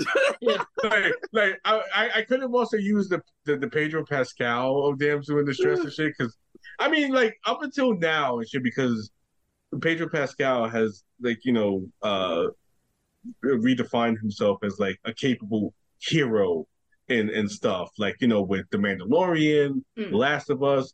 But whenever you saw before that, whenever you saw Pedro Pascal in the movie, you know he was going to be the fucking secret asshole. you know what I'm saying? Like whenever you saw Sean Bean in the movie, you know he was gonna die. Well- and whenever you see whenever you saw like fucking Maggie Grace in the movie, you know she's gonna get fucking kidnapped or fucking harassed or some shit. hey, Pedro Pascal was the reason why I thought I liked Wonder Woman 1984, just purely because of you can have He is, more. He, he is wonderful in that movie. I like that movie. I don't care what anyone says. I, I do too. Bad as hell. Uh, no, I do too. Like I remember remarking when that movie came out and everybody was hating it, and it was like, yeah, because uh, it, it's it's about people being forced to be decent. You know what I'm saying? It really And- and- is. It's just that kind of Yeah. thing where you're watching it, you're like, I really love this movie. You're rewatching, you're like, oh no, oh maybe I made a mistake. Oh, Pedro Pascal's Like- on screen. No, like it, it, it Wonder Woman 1984 is is about people being forced to be selfless, yeah, which just just doesn't work in this day and age. yeah. You know, It's a very like- earnest movie. Very, very Yeah. earnest. Yeah. That was like my thing with uh, when I when I was rewatching Everything Everywhere All at Once, and I was like, I finally understand the backlash Yeah. because like this movie is about being kind and like being a good person, and like Listening there's a to certain everyone. facet of Yeah. people who is just like. This makes me absolutely feral to hear somebody saying such things. Yeah, no, it's Yeah. literally everything every everything everywhere all at once is literally about being kind to people and listening to people. That's Yeah. what that movie is. You need to listen and because Evelyn never listens. Like she, that she is there's actively people having to say her name repeatedly because she's never listening to people and then when she wants to say something nice to her daughter, she'll just call her fat. Um no, that move that move that part didn't struck home at all with with my relationship with my mother at all. Anyway, Yeah. off topic. Um but back to lockout you know it's just a really solid i fully because exploitation never wants to show itself as exploitation it's not like back in the day when they just go Cannon would make a movie and they're like yeah we know exactly what we've made it's got Bronson it's got chuck norris or we're just ripping off friggin uh what's popular popular at the moment it's never that they don't want to sort of say we're doing this and i think look, it's okay to be an exploitation schlocky movie. You don't have to pretend that you're being something else. And Lockout's trying Right. to go have this veneer of like, no, we're a pop and pro- we're a, you know, we're this, and like, no, you're not. You're for exploitation, and you have a. That's what you are. You need to lean into it. And some of the actors understand this and lean into it. Like Peter Stormare, I love the fact that he does not care what he shows up in, and he is just kills it every single time. Well, Yeah. that's the whole thing is Yeah. in general. I feel like that's. I mean, I feel like exploitation in general, like it, it kind of went away, but like it didn't because like those movies still exist. It's just a matter of like now, like they get made for like hundreds of millions of dollars. Yeah, that's and so true. it's like, so it's like, so now that they they won't call it that. And like they want to like kind of get the rub off of what those things were, because even like going back to like Quentin Tarantino and stuff, where it's like doing Exactly, like yeah. exploitation films just with like a shitload of like money in craft, but they're still exploitation. But like, like, like, I mean, breaking it down, like Django Unchained, it's still a black exploitation film and a spaghetti western. Yes. it's just Yeah. one made by a fucking genius. Like in the end, like, it's still an he'll exploitation say that. film. He'll say Yeah. he'll Right. say he's Yeah. making exploitation. It's just everyone else is Right, like, right. no, Yeah. this is going to win That- Cannes, and he's like, I'm referencing '70s exploitation. Yeah, yeah, and yeah, That- movies don't the- want to be called that, but no, that's what they are. No, that's the thing with Tarantino. He's not embarrassed No. by exploitation. Like e- e- exploitation is everything to him. You know, like this is a man who, like, you know, loves, uh, like you know, all the '70s exploitation movies, like you know, Coffy, you know, and stuff. Mm. Like, you know, famously when uh, right before he made Jackie Brown, uh, when he was meeting with Pam Grier, you know, he had posters of Coffy and Foxy Brown in his office, and she was like, "Oh, did you put these up because I was coming in?" And he was like, "No, I was actually going to take them down because you were coming in." you know, he's not embarrassed by that stuff. You know what I'm saying? And, and that's the problem with a, a lot of filmmakers is that they're they're they're embarrassed to be what they are. You know what I'm saying? Mm. like, you know, they're making exploitation, but they're embarrassed by it. Like, you know, so they don't want to admit that that's what they're doing. Like, you know, they're making exploitation films but like you know they they add that air to a pretentiousness to it because you know they want they feel like they're above the material like we're gonna do this but we're gonna do it right we're Mm. gonna do it serious and it was like there was nothing wrong with it in the first fucking place You know- Exactly, you, understand what i'm saying like yeah you know like it, it's it's all fucking entertaining you know what i'm saying it's just like you you think you're above the material which makes you an asshole and yeah, I'm- th- and that's why we're getting stupid terms like elevated horror, which isn't Yes. the Yes. thing. Or we're getting, oh, this isn't like I think when Dungeons and Dragons are gonna is gonna come out, you're gonna hear the term elevated action fantasy, and it's gonna drive me nuts because it's not that you can just make a movie you can make exploitation there is nothing wrong with that. You can put violence you can put tits you can put swearing you can do a, a blatant ripoff. Okay not everyone's quentin tarantino and can make redo it to the point where it's almost original again but it's it's fine but everyone's going to make oh no it's got to be good. It's like no it doesn't and i think lockout has a sheen of oh this is a this is an actual capital m movie. It's like no no no you're making pure exploitation. That is what you're doing No, and I mean that's the whole thing is like I mean because this is like we're talking like this being like a ripoff of um Escape, and the whole thing is though like what Carpenter was doing was doing exploitation films, yes, but he was doing them as a guy who was the best fucking filmmaker ever, or at least Yes. one of the best fucking filmmakers ever. Because it's like Halloween, we talked about it in our episode. Like Halloween is just a really simple fucking thing. Like it's just like it's, why a everybody's able to rip it off. Yeah, it was a Yeah, mask it's killer, which is why there's so like many Halloween why- ripoffs. Yeah. exactly. It- there's like some ripoffs and sequels and all that shit. But it was like the reason that none of them really work on the same level is just because it was just it was John Carpenter's level of craft. And it's the same thing with like when you talk about like something like I mean Assault Assault on Precinct 13, for example. Like Yeah. that's just basically like him doing a riff on like a western but with no money. Yeah. So it's just like, and that's actually the same thing I guess true of Escape from New York on some level as well. But like that's the whole thing is like when you it the I think the difference now between making like a really solid entertaining piece of work and whatever else you decide to do is just the level of craft in which you've created it with Yes. because it's like because there's people who have made movies that shouldn't like I mean anything like I mean like Assault on Precinct 13 has been ripped off a million times. And that was in itself like kind of a rip off of Rio Bravo. So it's like in the end like that's why I think it's funny that Carpenter was just like suing them on this one. I'm just like well I mean let's be honest bro. Like it's just like how many times did people rip off Halloween? You didn't give a fuck. Like it's like it's like what do you It- why do you suddenly care? It feels like you took this one personally, and I don't quite understand why. Because yeah, Carpenter is one of the Carpenter has his references, and I think when he just because he was really good at it, could remake it into something different. I don't know why he took this one so personally, because as, as you said before, Besson's already ripped off Escape before. The amount of times when Escape and uh, Mad Max came out. By the way, both exploitation movies. I mean, I was looking, thinking we're doing this Australian series coming up, and I'm looking at okay, what's a a, a new wave movie and what's a exploitation. Mad Max appears on both lists, which you can't, which I'm like, oh, okay, because it's George Miller, make who's an amazing filmmaker. He can make Mad Max into something Right. that's a bit more heightened. and, and, and he's not embarrassed. And he's not embarrassed like, by you it. Yeah. Like like look at look at Fury Road, like you know Fury, Which is a masterpiece, like, yeah. know, is a masterpiece. But he's not doing anything different. No, You know, he just had a little bit more money. different. Yeah, yeah. He did, they just gave him a shitload of money to basically do the same shit he was doing like in the other three movies. You know, he's not embarrassed by the material at all. He's like, yeah, fuck it. You know what I'm saying? Let's do it. You know what I'm saying? Let's do let's do the damn thing. But you know, we we just got a shitload of dollars that they're throwing at us for no apparent reason and shit. So like, yeah, you know, let's let's just fucking get out these fucking uh tribal men with their bare chests in the post apocalypse. You know what I'm saying? And this is make the goddamn thing, and it's a goddamn masterpiece and shit. You know what I'm saying? So it's just like I don't get it. I don't I don't get it. But Yeah. I think with Carpenter though, sorry to cut you off, Mm. But I, I think with Carpenter though, he may have this personally because I, I feel like there's a part of Carpenter that just like because like the way like he he he goes about himself and I was like you know he doesn't give a shit anymore. Mm. Like th- this man has not given a shit in a in a long time about filmmaking.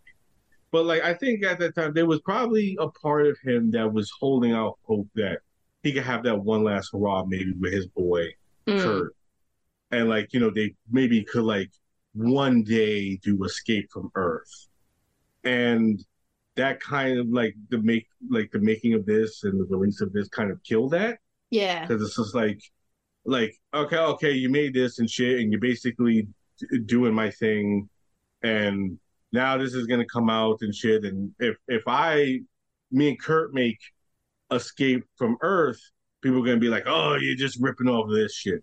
So he's like you know what? I've been ripped off a hundred thousand fucking times but this shit pisses me off because you know yeah you're kind of stealing my thunder here. So you know what? Fuck you guy and i'm gonna sue your ass. And he won.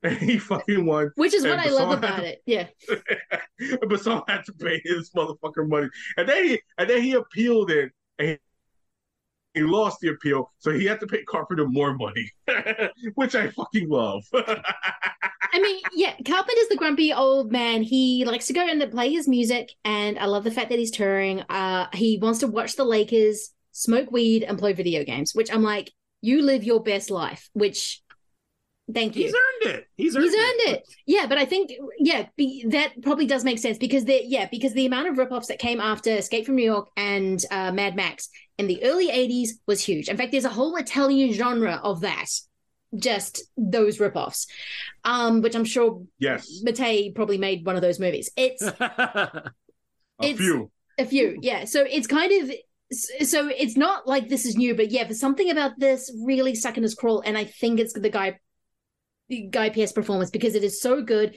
It's just similar enough, even though he's a little bit different from he's more of a John McClane, sarcastic, doesn't shut up kind of guy, more than Snake is. But the fact that they called him Snow, I'm like, what? You couldn't have just called him something that doesn't start with S? Like you now, it's just getting sad. no, no, but it's the it's the reverse because you know it, Yeah. it's Snake Plissken, and then this one it's Marion Snow, yeah. which which I, I- I do admit is an awesome name. You know what I'm Mm. saying? Like it's like Marion Cobretti. Mm. Like you know, Marion Cobretti. one I did think of Marion Mary amazing- Cobretti. one of the most, and, and both of them are tributes to John Wayne. Yes. You know, because that was John Wayne's real name was Mary. Um, fuck John Wayne, by the way. Um, Yes, I was gonna say. I was like, I was thinking it, but I wasn't sure if I should say it. But yeah, No, mother, mother. I don't know if motherfucking I- man, I haven't- Wayne. I haven't listened to the episode. John Wayne. I just did recently did the Searchers, which is an amazing movie, and he's really good in it. But we did end up in this debate of me and Matt and Daniel and poor Anthony was just like, "What the fuck are you guys talking about? Who was worse, John Wayne or Clint Eastwood?" And I'm a huge Eastwood fan, by the way. So this is like, I'm but just in terms of their personal personality, we're like, Daniel's like, "Why are we arguing the moral equivalency of John Wayne and Clint Eastwood?" And we're like, "I don't know. They're both assholes." Yeah, yeah. I was just about to say But, that they're both but at the very shit. least, I would say, but the one thing that John Wayne has going for him, he hasn't made several sad bastard films. So, like, that's why I would give him the edge. Several. Clint Eastwood has made twenty sad bastard films. I mean, Yes, I'm saying it's all the man makes is sad bastard films. right, right, like yeah, like uh, I mean, I, I remember what was that fucking uh, uh you might remember this, Lindsay. Uh, uh, fucking somebody did a, a Twitter prompt, but it was like, oh, your favorite westerns, and I had a John Wayne western on there and a, Mm. and a Clint Eastwood western, and some fucker came out of nowhere was like, oh, like you know, fucking John Wayne, Clint Eastwood, uh, racist, and you fucking like. I'm not arguing that motherfucker. You know what I'm saying? Like, I know they're pieces of shit. I just like their movies and shit. What the fuck do you want me to do? Dig up John Wayne and beat his fucking de- decomposed corpse? I think there are You know people that actually do want to do that. I mean, we were talking like John Wayne's um, Playboy article, which is just like he did this in the Oh, yeah, yeah, 1970s. It wasn't like it was lost. It was just no one was reading, and then it got rediscovered. He goes, he said this. I'm like, yeah, John Wayne said that stuff a lot. This is not. Why is this a surprise to? If you, yeah, but the thing is with John Wayne and Clint Eastwood is that they are incredibly important film archetypes. I mean, they are so important. You do not get Snake, uh, Snake Plissken. You do not get um, uh, who's his character in uh, uh, Big Trouble in Little China? I forgot his. Oh, Jack Burton. Yeah, Jack, but you do not get Jack Burton. You do not get any of these kind of strong silent guy types if it's not for Wayne and Eastwood. And yeah, unfortunately, guess what? Actors you like are often pieces of shit. That's why you don't meet your heroes, which I Like- like- always stand by. I don't want to meet any like- actors I like ever. Like, yeah, like here's here's the thing. Like Clint Clint Eastwood is, is a piece of shit for a lot of things. The the the fuck shit he did to Sondra Locke. Oh, You know what I'm saying? yeah. Is, is is is is enough to was like like yeah, like you're in your nineties, bro. Uh, You should get your ass beat still for that Mm. shit. Yeah. You know, like like wholeheartedly. Like I don't give a fuck how old you are. You deserve your ass beat for what you did to Sondra Locke, motherfucker. And like I, I I wasn't disputing that. It's just like, yeah, these motherfuckers made good movies. They're still pieces of shit, but they made good fucking movies, you know. And you know, what the fuck you want me to do? You want me to go to fucking Hollywood and shit and find uh, uh the Clint Eastwood's ancient ass and shit and beat him upside his fucking head? I mean, I wouldn't mind, but like I'm not fucking doing that and shit. You know what I'm saying? So give me a fucking break here, bro. Fuck. Yeah. Do I realize, do the Dirty Harry movies are promoting of fascism? Yes. Do I really enjoy them? Yes. It is. Yes. Yeah, I love anything. No, done- that's like yeah, it's like we, you mentioned Marion Cobretti. It's just like Cobra is an accidental ACAB movie, but Yes. because it's like the good guy is the cop that is a bastard. So it's Yes. like Yeah. I mean, there you go. Yeah, yeah, yeah, yeah, yeah, yeah. Fucking, and this is what you know, this movie again is riffing on as well. It's riffing on that archetype. It's just Snow is not the is not the quiet type at all. He will not shut up. But yeah, that it it is still a very incredibly important archetype that we will you will always see, and it's because of film history. It just yeah. Sometimes people you like are pieces of shit on screen. That's Yeah. just how it goes. Yeah. like yeah, like yeah, the, you know, they're, they're they're saying never meet your heroes. Mm. You know what I'm saying? It's just like Yeah, you know, I, I'm I'm sorry. Clint Eastwood is a is a real life piece of shit. John Wayne was a real life piece of shit. You know, but uh, I mean, I I mean, I don't I don't know them personally, but uh, Guy Pearce and Kurt Russell seem like pretty nice guys and shit. So Depends on the day Yeah, with, we- with Rusty. I think it depends on the day with Rusty. I was gonna say, I was like, there are certain there are certain things about Kurt Russell where I'm just like, oh, please stop. I think he's. I think from what I can tell, he's mellowed. Like, um, he owns a, a, a league club now. He's fine. He's just again wait, wait, doing wait. That's that's right. solid exploitation right. now.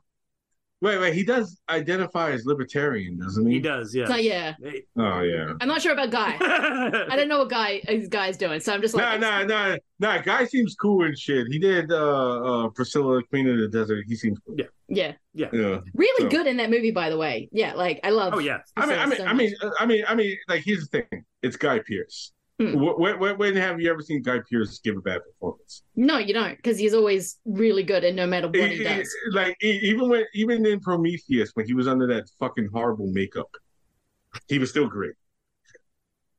That's legit. Yeah. Man, it's Guy Pearce. Like, come on, man. Like, the, the man is fucking amazing. Even when he's, in, in, you know, acting in a role where he doesn't give a shit, as he doesn't lock out, because it's obvious he doesn't care. No. You know what I'm saying? It's like, like, it's like, it's like Guy Pearce performance in this is is comparable to Robert Downey Jr.'s performance in uh, Avengers Endgame. Remember when everybody was like, "Oh, Robert Downey Jr. deserves an Oscar nomination for his performance in Avengers Endgame," and it was like, Robert Downey Jr. is performing the the actor's equivalent of a layup Yeah. in Avengers Endgame. Like, it's just that he's such a great actor. He seems like he's giving Oscar worthy material, but he's essentially just giving you nothing. But Yeah. he's such he's like, and that's what Guy Pearce is doing in this. Like, he's just You're like not wrong, but people when a- have won Oscars for that. people have won Oscars for layups. It's not like that would be the first time nor No. the last. Mm. No, no, yeah, yeah, yeah. That, that, that's most. Those are called definitely, yeah. career wins. Yes. Right. Yeah. You know what I'm saying? And like Guy Pearce is that level of actor where it's just like he could basically give an entirely 100% sarcastic performance and it's fucking amazing because, you know, say he's just that great a fucking actor. You know what I'm saying? And that's why I was just like, you know, even everything I've said on the movie where it's just like there's not a single memorable action sequence in this movie. It's an action film with not a single memorable action moment. Like they- they- they're not even sequences; they're just action spots. Yeah. They're like, they're just things that happen. Like it's not even a full fledged choreographed fight scene. They just punch each other for a few seconds and then it's over. Like you know when uh they he first encounters the fucking uh the the um Is it the gravity the president's thing? daughter. Yeah. Oh, yeah. Yeah Maggie Gray. Maggie, Maggie Grace. Grace. Her a- her her asshole fucking uh Secret Service agent Mm. who's, who's basically the asshole who starts everything. oh, he Um, is too. Yeah. No, no, like everything is that motherfucker's fault. Yeah. Like everything is his fault because because like he's the one who just cannot you know contain himself into beating up uh, old Scottish buddy. Mm. Um, and then everything goes to shit because of this mo- that motherfucker right there. You know what I'm saying? And then it's just like, uh, like the the the, the elevator doors open, and then fucking Snow is there, and him and the fucking prisoner they punch each other, and then Snow blows his head up, and it's like. You could have had like a nice intricate fight scene right there, even if it was like 45 seconds. You know, this is this is me and my fucking action nerd brain uh working. And it's like you like there, there's several moments in this movie where you could have done something special and you didn't because you were just looking to get it with. Mm. You know what I'm saying? And it's just like, you know, that's why it shouldn't as an action film, it shouldn't work at all. You know what I'm saying? Like like they did like because there's so many moments where it's just like you could have given us fucking spellbinding magic. Like um I, I looked it up, uh Patrick, it is Pierre Morel, the guy Okay, who did Taken. okay. Yeah, yeah. Yeah. He could have made it work. Um he did not make it work with the gunman with Sean Penn, because that movie Oh no, not, not not all of his. Yeah, no, not all of his films are winners. I'm not arguing that. like like Taken is good. Uh, I do like From Paris with Love. I know some people don't. A lot of I people liked don't. it. I liked it a lot. Um, the Gunman sucks, and I'm pretty sure that's due to uh, Sean Penn being the star of that movie. Because fuck Sean Penn. Um, Fuck Sean Penn. yeah, he he. You, you, I know you snitched on El Chapo, you motherfucker, you. You know what I'm? Also, speaking of sad bastards, but there you go. right, right, right, right. You know what I'm saying? Uh, uh but um, he he could have made magic out of Lockout. Mm. You know what I'm saying? Because he's obviously uh, a uh, a creative filmmaker who could have made you know fantastic action sequences, and it's like there's so many moments but he did set up. because that's the, that's the thing is like because he directed Banlieue Thirteen, and like that thing is like he so he did. That's right. That's right. He did. Oh yeah, he did. He did I- a I memorable totally version for- of Escape That- from ripping off Escape from New York. But no, yeah, and that's right. That's how he got taken was Mm, yeah. because of his work on um. Just, I mean, you call it uh, with a, I, I don't know how to pronounce that, so I just call it District B thirteen. Um, or, or or or or or uh, Brick Mansions. I still to this day have never seen that. I have no plans to ever see that. I'm no, fine Patrick, not Patrick, Pat, Patrick, you've seen it. You've seen it. I guarantee you, like it, it, it, it, if you've seen District B thirteen, you've seen Brick Mansions. It is the same fucking movie. There's not a goddamn thing changed in it. Oh my god. It is, it is the same movie. Like I, like my boy Preem said the same thing. Oh, I've never seen that. You've seen it. Like you've seen District, you've seen the District District B thirteen, right? He was like, yeah. You've seen Brick Mansions. There's not a damn thing different in it. but yeah, like, it, like even like you know, Besson's a piece of shit. But even he could have created magic with Lockout. Mm. I mean, you just look at fucking the Fifth Element. You know what Yeah. I'm saying? And just know that like this motherfucker would have like done wonders with the like you Mhm. know every setup, um, w- w- like you know, Even before that, sequence. I mean, like La Femme Nikita and Leon, he does like was brilliant fucking stuff. What's it? No, what's that space movie he made with uh, Dane DeHaan? I know what you're talking about. I cannot remember the name of it, but oh, yeah, oh, that um, actually- um, it- uh, Valerian, Valerian, Valerian. I and actually though, it does have I- Enchantress in it, so like that brings this full circle. It does. It brings us closer. It has enchantress in it. It was that I look. It's not a perfect movie, and but it's got some of the most amazing set design. It's got some good cool action scene. I'm still not convinced on Dane DeHaan at all. Um, but it is, yeah, it has got some at least some texture to it, unlike Lockout. Uh, but that's not where my enjoyment comes from the movie. So I think, yeah, Lockout is Lockout, and you can either take it as it is or you don't take it as it is. But you're not going to have a terrible time with it. And yes, again, we keep going back to Guy Pearce because he's awesome in it. But yes, yeah, it's it's it's Lockout. Um, anything else you want to say about Lockout before we go on to the main event, which I'm very excited Yeah. about? No, like I just say, like, like just to you know, uh, you know, co-sign what you said. Um, it, it- it's a movie that shouldn't work, but it does besides itself, and mainly due to Guy Pearce just being an, an incredible performer, Yeah. and and, and I think it, it works even better that he does not give a fuck about the material.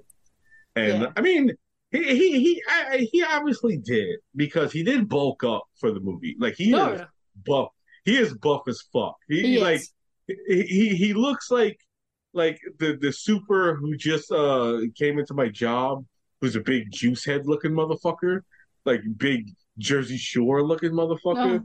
Fucking Mike the Situation's dad looking motherfucker. Fucking dad the Situation looking motherfucker. You know what I'm saying? Like just big old buff, like meathead looking motherfucker. You know what I'm saying? Like just like straight up and down. Like he like he obviously did care to a certain extent. You Yeah. know what I'm saying? You're right, Patrick. I'm okay. I'm saying, I'm saying, like, if you see the guy who's basically the new boss at my job, this guy's a big old meathead looking motherfucker. oh god, I hope like they never discover my secret life as a podcast guy. You know what I'm saying? He's gonna listen. To, oh, you do a podcast, Rob? Well, let me hear this one. Hmm. Oh, like you did a lockout? Let me hear this. Oh,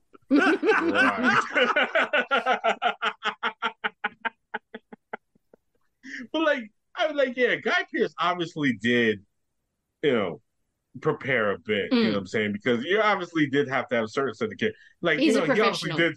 Yeah, he didn't want to look the part, but obviously, like, you know, what I'm saying he was just like, eh, you know, this, this doesn't deserve like a hundred percent of my talents. No. I'll give fifty. I give fifty percent, but the thing is, Guy Pearce fifty percent is a hundred times better than many actors trying to give like two hundred percent. Yeah. You know, he's just that great a fucking actor, and the movie is like I, I think the movie as a whole was fine. Like you know, what I'm saying I, I I loved it. I enjoyed it. I had a blast when I saw it in theaters, and I still had a blast when I rewatched it. But it it it's it it succeeds purely on the back of Guy Pearce. It does. Like that's why that's why he is swollen because he is carrying this movie on his fucking back. No, Um, that is actually Patrick- the one reason I would say Yeah. that he does care because he clearly does. Because otherwise, like, is it- is it- if he didn't carry the movie on his fucking back, the movie wouldn't work. So therefore, Yes. he clearly cares at least a little. Because Hmm. like he could have just, like, I don't think that he didn't care. I think that he just was having a good time. Mm. Like it's like because I mean I don't necessarily want him to give like a memento esque performance in this film. I don't think Yeah. that works any better. So it's like I think that he knew exactly what he was doing for this movie, Right. and he definitely applied. He, I think he applied himself. It's just a matter of he was he took this movie so he wouldn't have to like fucking kill himself. So it's Right, like right, yeah. that's totally fine with me. Like that's like that's, I think he's great, and I think Gilgun's great. And I think that's why the movie ultimately works for me, even though like I feel nothing for Maggie Grace, um, and I feel o- only slightly more for um the less interesting villain. So Mm. it's like it's fine, but like those two are the stars of the show, and those are the reasons I would recommend the movie to anybody who was curious about it. Right like like you can tell like with guy pearce that that's why i say he understood the assignment. It's like Yeah. this movie doesn't deserve 100% so i'm just going to give 50 and but it's just like you know it's guy pearce so it's like like i said his 50% is better than many actors 100% and that's why the movie works you know what i'm saying? Because he understands the assignment peter stormare understands the assignment john gilgun Joe Gilgun, yes. Joe Joe Gilgun understands the assignment, and that's all you really need. And it is a really, really fun time. And with that, we're going to be getting into a movie that I was just delighted by. I thought I had seen this, but I hadn't. And that is, of course, Escape from LA. Um, Rob, we'll go with you this time. What is going to be your trailer for Escape from LA? Well, um, I thought about this long and hard. Um, I was trying to think of like sci-fi pictures. Don't give me that look, Patrick. Um, um, that's what she said.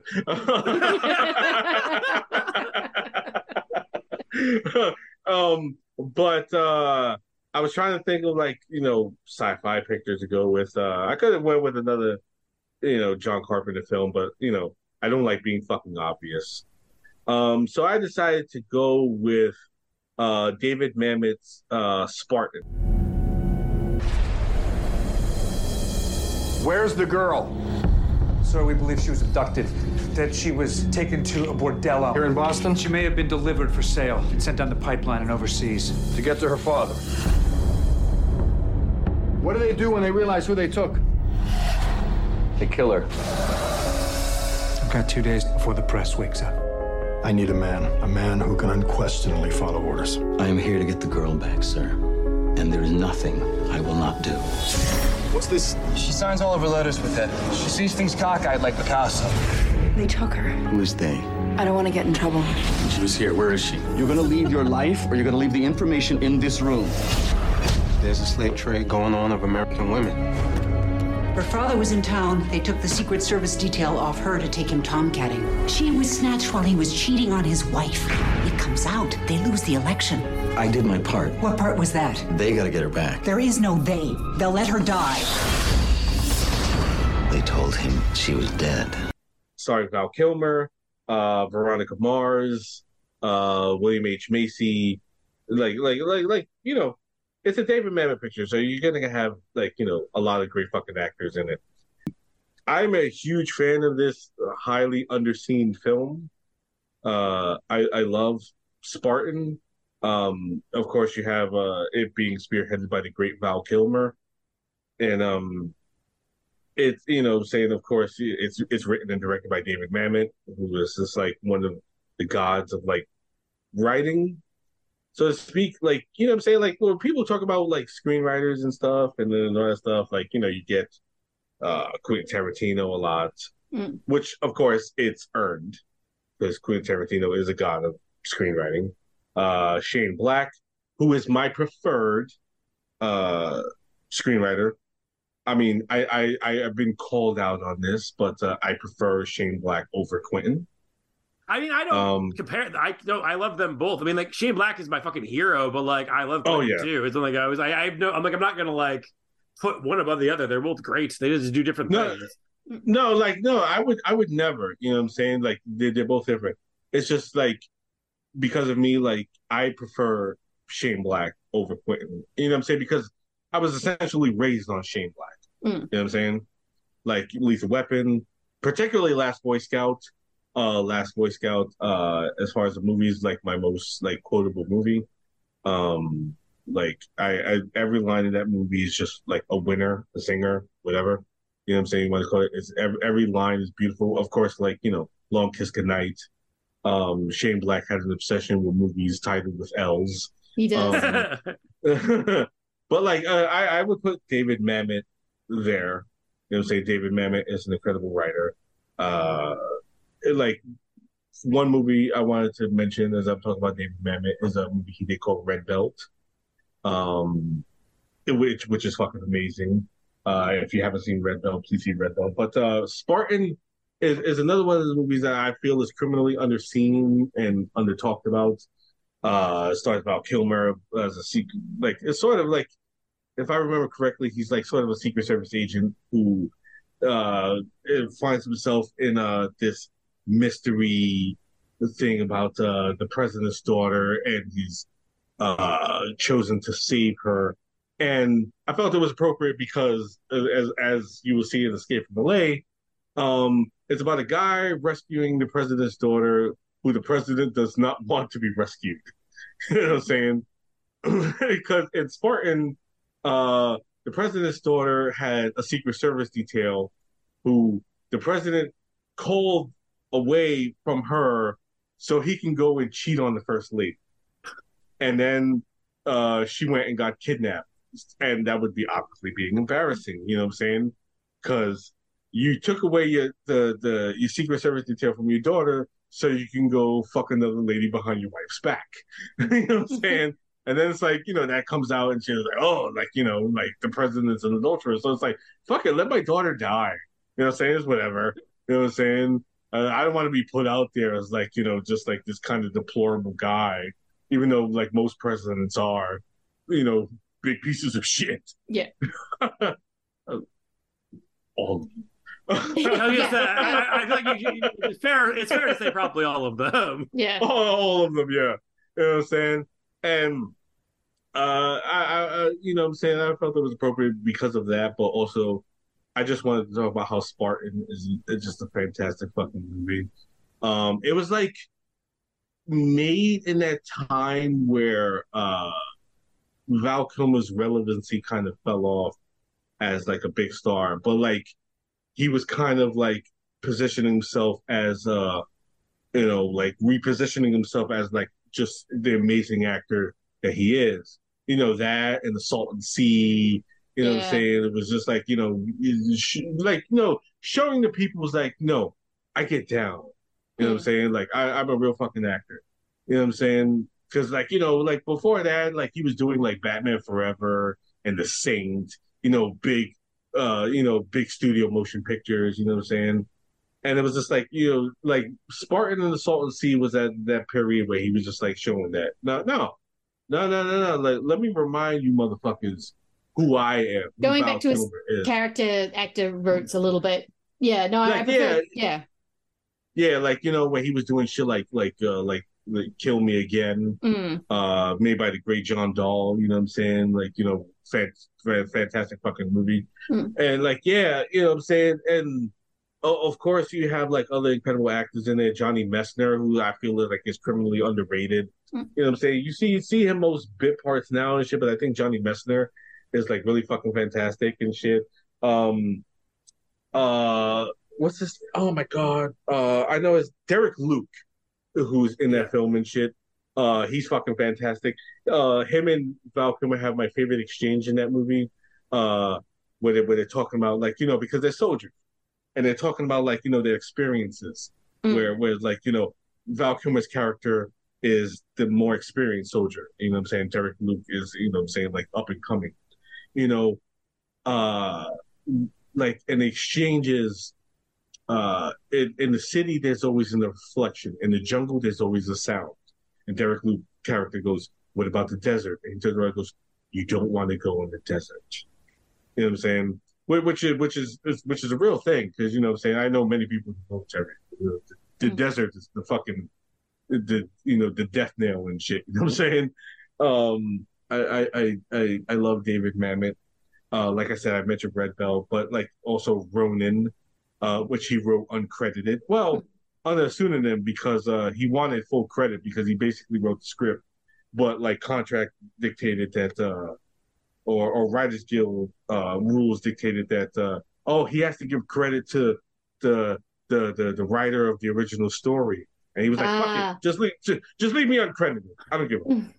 fuck." But David Mamet is responsible for Ronin, and you can fucking tell if you know David Mamet's stuff. You could tell that it that that just his like uh like his whole uh the the whole the scene with uh Robert Robert De Niro's confrontation with Sean Bean Mm. um when it's just like they're going over the plan and it's like uh oh yeah one guy over here one guy over here it was like oh yeah like you put a guy over the guy over here and shit fucking guy passes they fucking kill each other.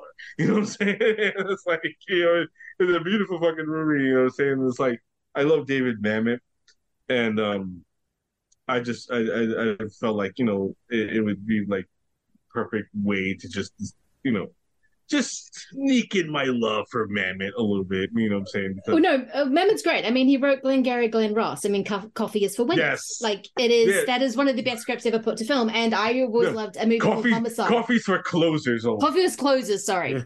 Um, but Yeah, I do love. yeah. Well, I don't love a movie. This movie could, could it's Homicide. It's very dark. Um, but it is. Yes. It's about anti. It's Nazis. Uh, and Joe Magna. I'm butchering his name. Oh, oh, I Mantegna. It's Yeah. Joe Mantegna. yes, Joe Oh, Montana. oh, oh, no, no, no, Lindsay. I thought you was were talking about uh, what what's his fucking name? Uh, uh Joe Magnet, like motherfucker. Oh, that's in Manganiello. Mike. Manganiello. Manganiello. Yeah, A very I could actor. never, I could never pronounce that motherfucker's last Oh, no. name, man. Yeah, go and play Fat Tony on The Simpsons. I want the mayor dead. I want his wife dead. I want his cat and his dog dead. Oh, wait, wait, wait, wait. wait. Who is before the cat? Just kill the mayor. It is no that is just- Mantegna. Yes. Mantegna. This uh, that, that is he just makes these also really well written but really solid movies. I haven't seen Spartan yet, but it does sound very much like that. It is Uh, Spartan is fucking great. yeah, and I think he's got the he's such a unique kind of voice, especially when he writes, much like Carpenter. So no, this is this is a great great trailer. Uh, Patrick, have you seen Spartan or? Yes, I have. It was, it was like a it was a long time ago, but yeah, Yeah. I do. One of the things I, I do think uh, the main thing I remember about it is just Val's performance. I think Val was great in it. Yeah. Um, because that was it. Also, like I mean, yeah. Because also the movie you didn't mention during that whole era was like Wonderland, where he was John Holmes. Yes. Which I thought he Oh, was. I thought he was- yeah, he was good in that too. Um, Assault and Yeah. Sea, I also really love. But um, but no, yeah, I do think it's cool. Although um, my whole thing with Mamet is like I like Mamet, but like there's a weird thing where it's like everyone's just like he's the best of all time, and I'm like, I mean, he's good. They're like, no, he is the best of all time. And I'm like, all right, Jesus Christ, I'm just gonna walk away What- then. That's fine. Well, well Lindsay is correct. He did write Glenn Gary, Glen Ross. which No, I, one I again, I like Mamet. I'm not saying anything against Mamet. I'm just saying like it's Well, weird. nothing- like, there's no like middle of this. It's just like No. no, he's good. He's never quite lived up to the script that is Glengarry. Again, ah, I'm having. oh, She's talking. that movie, he he. That is one of the best, just dialogue heavy scripts because it was a play. It was uh because he was started as a playwright, so I think that was one Right. of his plays. It got adapted into the screen. no, you're Yeah. you're you're one hundred percent right. Like that to me, like is the best version of a play being turned into a movie. Yeah, and I love play adaptations on screen. Like, yeah, yeah, yeah. Like that. That Glenn Gary, Glen Ross is one of my all time favorite movies. Um, the the fucking Baldwin's whole like eight minute scene. Like, what's your name? Fuck you. That's my name. Like, you see this watch? You see this watch? This watch costs more than your car. You know what I'm saying? Also, uh, Pacino in there, like, um, oh, what a big man you are. Let me buy you a pack of gum. I teach you how to chew it. Like, yeah. I mean, speaking of sad bastard movies, it is the ultimate sad bastard movie, and oh think- yeah. So it's it's very it feels different from a lot of what Mamet would go on to direct because he's very like some more of a hard boiled kind of thing. Whereas that movie's much more dialogue driven, sad bastard men who could never live up to this heightened masculinity that is Alec Baldwin at the beginning. They just they just never. I mean, oh my god, Jack Lemmon in that movie. I just oh my yeah. God. like no, Yeah. no. The beautiful thing was that Jack Lemmon inspired uh the character on The Simpsons. with the- yes. Gil, Gil, like, oh, I almost had that for sale. You know, oh, don't put him on the phone. Oh, hi. Aw, aw. yeah, I mean, there's a reason why Jack Lemmon is one of the greatest actors of all time. It's you see him in this, and you just realize that he's just created something, or you, he feels like he created something out of thin air when it was all on the page. But yeah, I mean, yeah, uh, Spartan is just would sounds like it was a perfect trailer, and it's got that hard boiled kind of no fuss, which Mamet tends to like to do a lot in his like action movies, like Heist and and Homicide. Um, but Patrick, what is going to be your trailer for Escape from New York?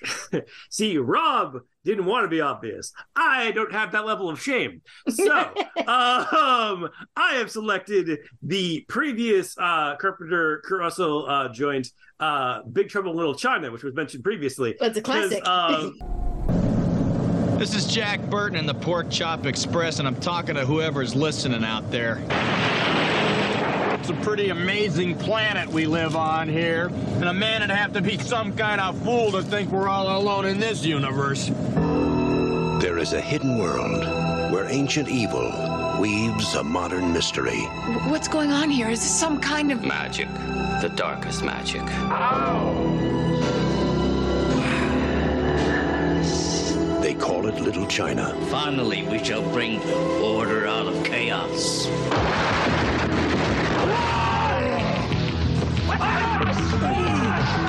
It's where Big Trouble was waiting for Jack Burton.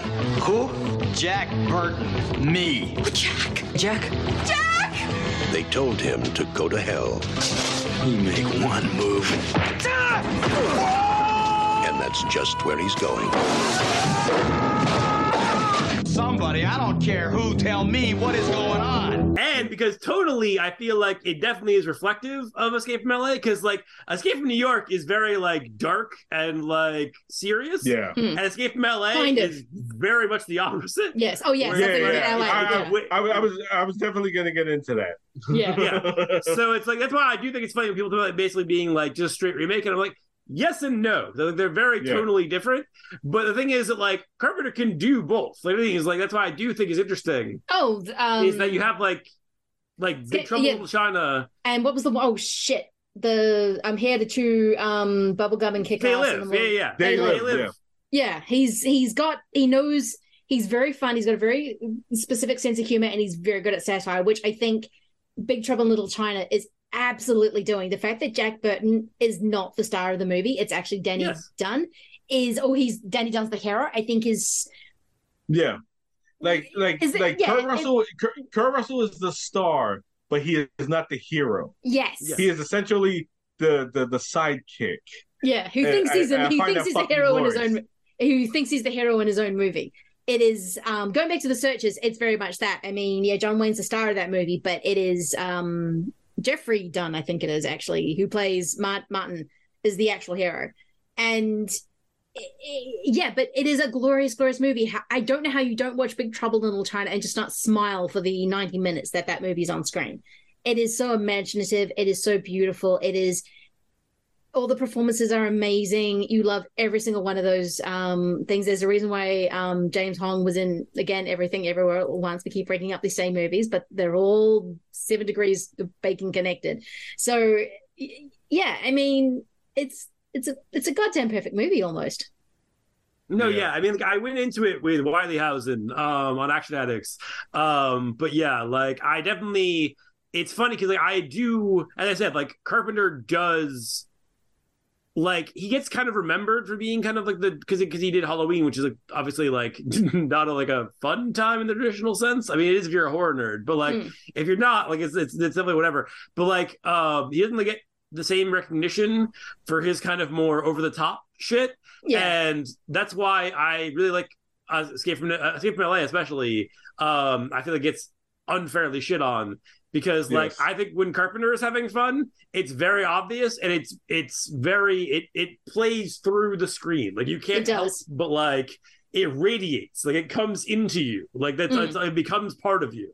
So it's like yes. that's why I had to go with that one. No, you, you kind of do. I mean, it's kind of one of the best movies of the 80s though with john carpenter it's it's hard to pick one of his of the 80s that you could just go well that's the best one but i love this movie. I think it's my favorite um, Russell performance. I think he's just perfect as Jack Burton. Just the way he leaves at the end of that movie is hilarious. He's just like, I'm going now. um, because yeah. all he wants is his truck. That's all he wants. He just wants his goddamn truck. And it's yeah, I mean, it's goddamn freaking big trouble in little China. Um for me when I was watching Escape from LA, I loved how LA it is because I think one of the fairest criticisms about Escape from New York is that Carper doesn't know anything about New York. He's not a New Yorker. Yes, yes. I, I was going to bring that up. Yes. That that you know what I'm saying that's that's my biggest problem with Escape from New York is that Carpenter. I love the guy, but he he has no understanding of how New York is, and, and it's like it's almost like yeah, it, it's you know me being a New Yorker, you know what I'm saying. It, You're gonna notice it. Yeah, it's you know it's almost like uh, a uh, a movie based on the cliches of New York. Yes, where there's the Escape from L.A. Even though it's very much doing on the cliches, it feels real. Like the fact that everyone's giving directions about where which highway they're taking and kind of things like that. It yeah. captures a very specific LA-ness. So I am going to yeah, go for a movie that I watched for the first time yesterday, and I've kind of fallen in love with um, Um, but that is Repo Man from 1984, directed by Al. Fuck yes! Meet Otto. He's a clean cut kid in a dirty business. He repossesses cars. He's a repo man. You gonna give me my car back, or do I gotta go to your house and shove your dog's head down the toilet? His mission is to repossess a 64 Chevy, but hidden within its trunk. What you got in the trunk? You don't want to look in there. Is the most important discovery in the history of our planet. Repo Man. It's a mystery. Suppose you're thinking about a plate of shrimp. Suddenly somebody will say like, plate or shrimp or plate of shrimp out of the blue. No explanation. It's a comedy. What are you doing? Don't do that! It's a chase. It's the forces of law. Marlene, I'm on my coffee break. Against the representatives of discontented youth. Against the finest minds in government. I had a lobotomy in the end. Lobotomy? Isn't that for loonies? This movie fucking rules. It is. Yes. the Emilio Estevez's main character is such a dumb shit and he captures it perfectly. He uh, uh, Harry Dean Stanton is so good, and just when he's sort of talking about the the pathos mythos of what a repo man is and the whole alien thing, which didn't actually need to be in this movie. You did not have to have aliens, but I love the whole LA conspiracy thing that this movie is building toward. I mean, fuck me, why is it taking me so long to watch Repo Man? It it is so punk and it's very bones, and I'm looking at them staring at an actual punk, which is Patrick and he's just nodding, going, "Yes, yes." That's oh, why Oh, yeah. I saw Repo Man for the first time. Was I had the soundtrack before I even knew it was a movie. Yeah. and it was just like it's like because it was like circle jerks and I was like fuck Yeah. yeah. and then like I like I got the movie for like some it was like you know like a random like dump bin for like four dollars Yeah. and like a DVD and I watched it like ten thousand times because it is the it's like it is I okay I have said many times I don't believe in perfect films Repo Man is goddamn close like Repo Man fucking rules It is. It's just there are not many people who I can see who have the punk sensibility. It's been Penelope Spheeris and it's been um, Alex Cox. Those two directors somehow capture this dumb shit, lazy, kind of aimless, but doesn't really fit into anything. But they like punk.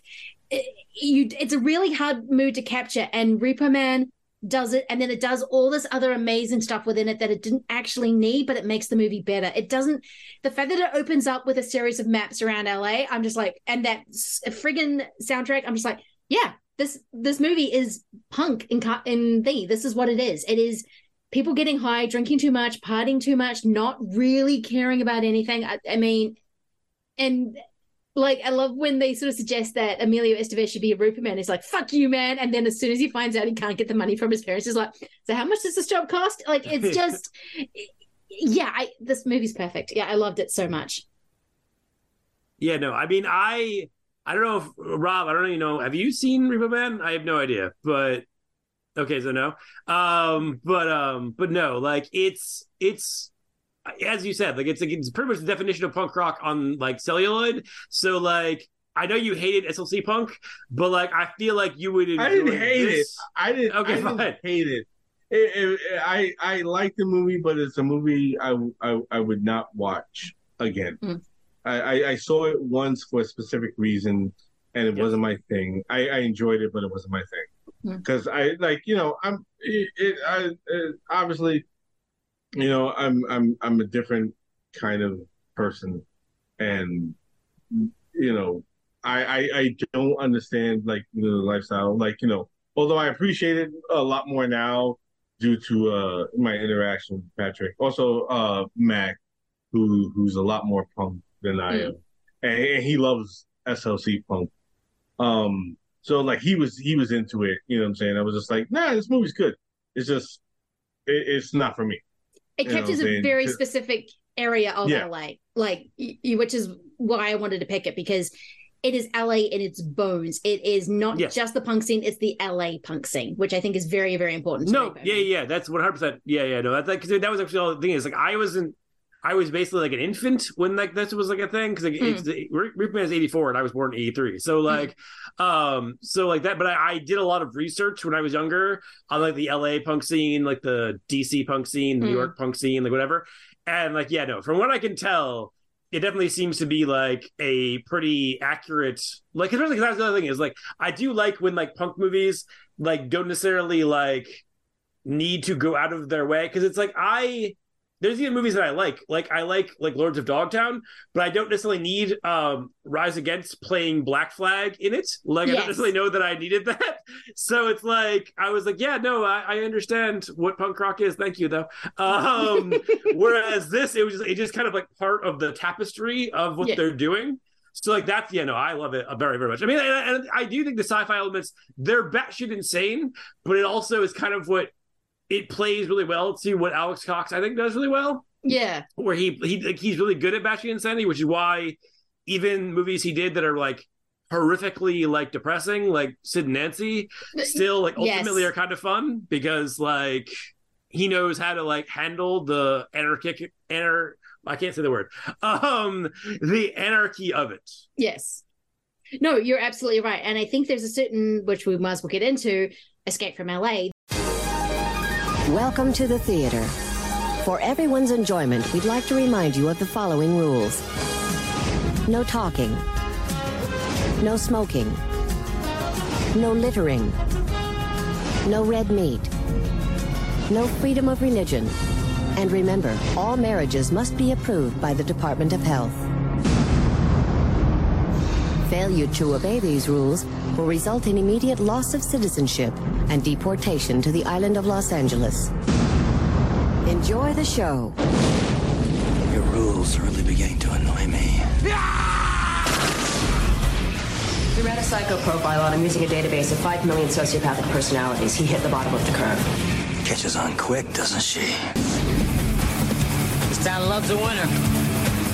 Say we play a little Bangkok rules. Nobody draws until this hits the ground. You ready?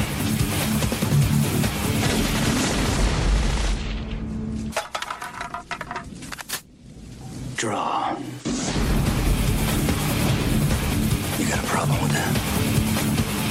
there is a certain anarchy to escape from LA, which you only really see in his They Live and the aforementioned Big Trouble in Little China, which Carpenter has control over everything.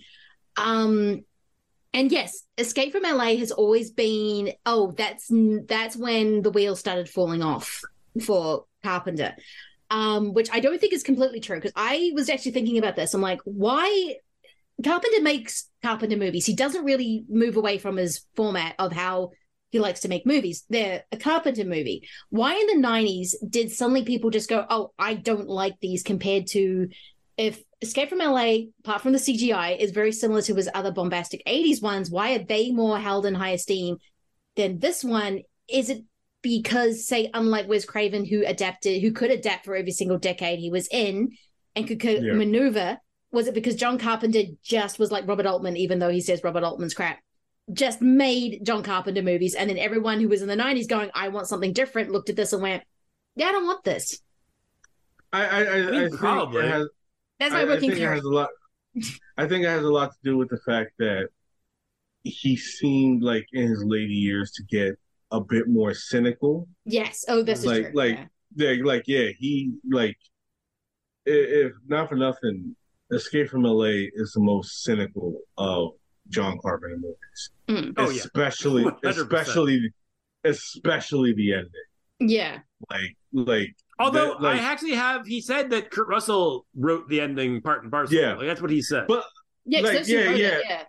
Yeah, like yeah, he said that Russell it, Russell was behind the entire ending of the movie, and I think that you know, I mean, I- I'm pretty sure it's because you know they they they're close friends, so it's like Carpenter had to rub off on Hmm. A, just a wee bit. You know what I'm saying? And it's like Carpenter is that kind of filmmaker where it's just like because I remember uh, him him stating like Harry Dean Stanton on Escape from New York stating that uh uh like he, he wanted to change a few lines in the movie, you know, say to suit him better. He said, Yeah, just don't change my plot, man. You know what I'm saying? But like you can say whatever you want, you know what I mean? So it's like he gives actors freedom, like as long as like they stay in tune with what he's creating.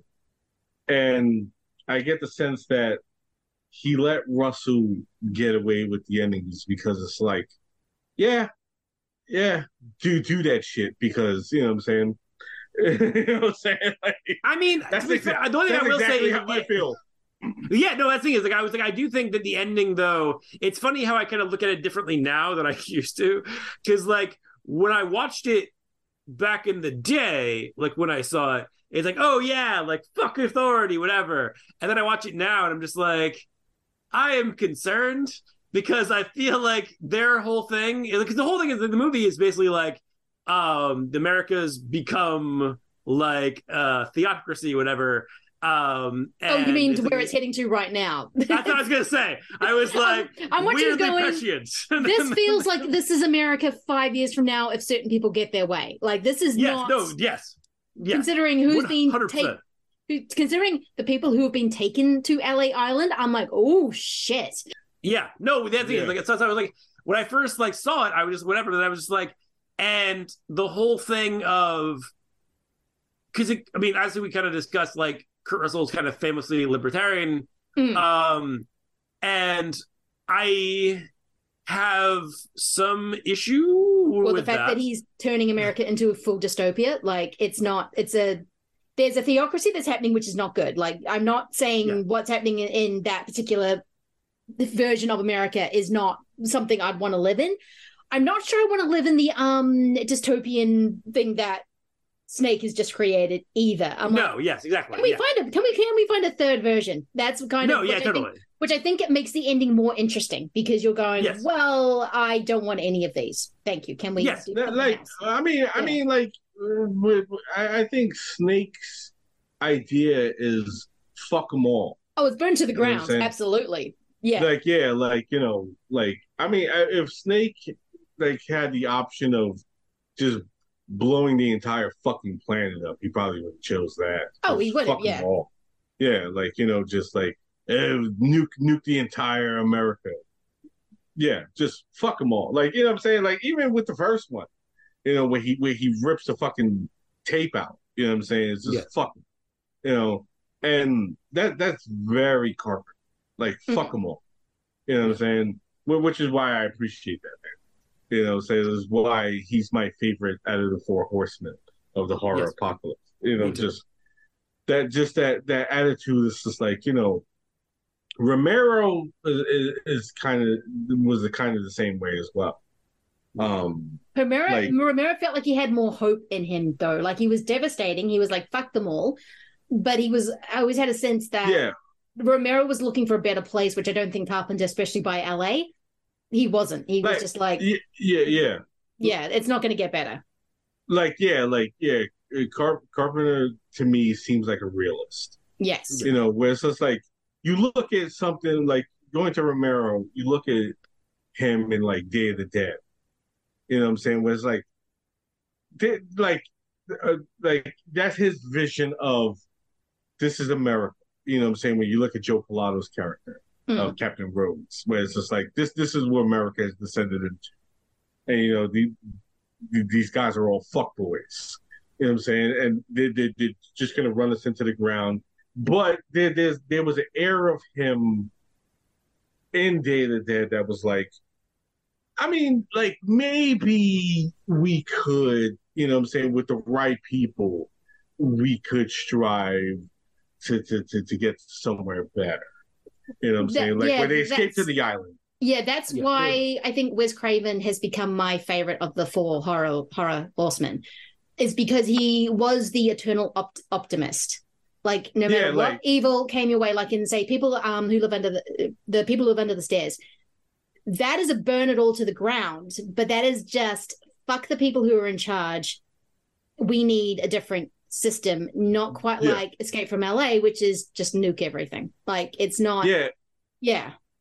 yeah, like well, yeah, I mean, the wh- people under stairs is basically like like um if you like break that movie down, it's basically like rich people versus like the freaks of society. Yes. Yeah. Which is basically similar to what like this is doing in terms of like because you have like the president. I was thinking of is- people under the stairs a lot. Yeah, yeah, Yeah. Where it's very like Reagan esque, and then like I mean, like because like, everything that we're heading towards is all like the bullshit that started with the Reagan, and we're just kind of like reaching the Oh, yeah. logical conclusions of it now. Um, and that was always something that Carpenter railed against because that was the whole thing with he talked about with They Live, where Yeah. like, yeah, people people thought about it being um people interpreted it being um about like the Jews taking over the world, whatever. He's like, no, no, no, no, no. I was talking about what was happening yeah, in the 80s, which was He's like, he's like, I was, I was about Reaganomics, dude. Like, Yeah. I was just like, I was just like, yeah, that's my whole thing. Is like, so this was him addressing, which I mean, I can't say that he's completely wrong, but like the whole idea of when you, even when you have like, let's say like, um, Democratic a president, because at the time it was Clinton. It was Clinton, yes. Yeah. yeah, yeah. Um, what was in terms of policy and in terms of what was happening in America during Clinton? How different actually was it was from the eighties? It was just a sense of we don't have Reagan, but no, yeah, yeah. Clinton And was it still was also just, yeah, it was just people that were like, because people think when Democrats said, "Oh, it's the left wing," no, these guys are center right. I mean, Clinton got in trouble Yeah. for having an affair, so he had to sign the Marriage First Act, which basically held up um, LGBT marriage rights for decades. So, yeah. y- like like the whole the, yeah the whole thing is like you know people look at it as if like oh like you know saying like it's one or the other and it's like they're, they're, they're both the flip side of the same fucking coin Mm. Yeah, it's like uh, You know what I'm like the, the right wing, and left wing are still on the same bird. yeah, yeah yeah it's like Exactly. you know we, we see them attacking each other in public, but they they're fucking patting each other on the back behind closed doors, dude. Like, you know what I'm saying? It's like it's, it's it's all the same shit. You know what I'm saying? They're just playing to different fan bases at this point. You know, and that's what Carpenter understands. You know what I'm saying? It's like Yeah. none of these motherfuckers are your friends, bro. No, You know what I'm saying? Like hmm. you're like just like they're they're they're all the same and shit. Fuck them all. Like it's like like I said, the four horsemen: Hooper, Craven, Romero, Carpenter, and it's like almost like a level of you know what I'm saying. Like Hooper is probably the most separated from that. Mm. You know what I'm saying? Hooper doesn't his is gardening over there doing his own thing. He's his own little genius. Yeah. And then gonna- Craven, yeah. Craven, you know what I'm saying? Like like you said, he's an optimist, you know what I'm saying? He's not really thinking about that shit. You know what I'm saying? He's just trying to create scares, you know, stuff. Romero has that sense of you know, rallying against authority. You know, you can see it in his dead but he's he still has that optimism about it. Mm. You know what I'm saying? Like like not so much in Night of the Living Dead. You know what I'm saying? Oh, no, well- because you know, yeah, if you're like, making a it's movie- that You're making a movie No, like right. that in 1968. You're angry, and that shows all throughout that movie, and Oh, rightly yeah. so. So it's not. yeah. I still think Romero has more optimism, and I would argue that Wes Craven is absolutely doing Yeah. talking about stuff. He's just he puts genre so much on top of it that it does, doesn't always seep to the surface. Um, unless and then that kind of thing with his Carpenter is just like, yeah, fuck. There's nothing. How are you going to win here? There's no winning. Right. There's just yeah. absolutely. Like like Romero, like you can see it in his dead movies. Like Night is like probably the most angriest. You know what I'm saying? Spe- specific, specifically with that ending. Mm. You know what I'm saying? With, with the death of Ben. You know what I'm saying? Like he's making a statement right there. Even unintentionally, because obviously, you know, uh the character of Ben wasn't written to be specifically a black man. You know what I'm saying? But like, you know, the fact that Duane Jones was the, the best actor for the part, you know, then he realized, you know, I could be really making a statement. You know what I'm saying? Um, I, I should also note that Duane Jones as Ben is my all-time favorite horror character in, in, uh, in He's phenomenal in that movie. Yeah, I'm not surprised. Mm. like like his line where he tells Cooper, the white man, like you get the hell down in that cellar. Mm. You could be the boss down here. I'm boss up here. And like you could just imagine that setting fucking wasp white America on fucking fire. Yeah. You know, that that a black man would have the audacity to tell a white man that. And I, I always say that when he says that, when Cooper's like, you bastard. Like he he totally wants to call him the N-word right there. You can feel it in the air. He wants to call him the N word. Like it's Yeah, yeah, yeah. Freckles. It's it's very potent. Yeah. Yeah, yeah, yeah, yeah. You can tell Cooper exactly who Cooper is at that moment. Hmm. And Cooper is not right. You know, for for for, for the people who say like, "Oh, Cooper was right all along." Fuck you. Um, nobody, nobody is saying that. Who the fuck is saying that? Oh, I've had people say that. No, people say that Cooper was right. You know, if they say, stayed in the down basement, cellar. they would have survived, but I don't think they would have. I think No, like, see, because that's not Ben's point. Ben's point was like he doesn't want to use the cellar until like you know, the, the cellar is the last final option for Hmm. him. Like, you know, until yeah, like, you know, like until like we figure out every option to like to escape the situation, you know, like let's exhaust that. And if there's no other option that we can figure out to escape the situation, then we go into the cellar. Like he's thinking, he's using logic. Mm. Like Cooper's like, let's just go to the cellar. You know what I'm saying? Let's just hide. And it's like, okay, we'll go to the cellar, and then somebody comes and like, hey, let's fucking rescue people. But you don't you you don't notice that because you're in the fucking cellar hiding. You know what I'm mm. saying? That's that's what Ben is talking about. So Cooper is not right. Fuck you, everybody who thinks he is. no. I think You know it's sort of more that because the ending is the ending of Night of the Living Dead, and that Ben still has hope in humanity, which unfortunately is does not happen. I think that's why people think Cooper is right because it's like, Yeah. well, humanity's just as bad as the zombies. They're not actually going to come and rescue you, so you might as well just go down in the basement and fuck everyone. I think that, Yeah. but I think you need a character like Ben in that movie, otherwise that movie is not watchable. So that is the genius of Yeah. Romero right there. Like it's not. it's, it's I mean, honestly, even taking the dead films out of the equation, um, if you like talk about like the crazies, Yes. where it's like that's Yeah. also very like not subtle in terms of its like distrust of the government. Yeah. So like, I Oh. mean.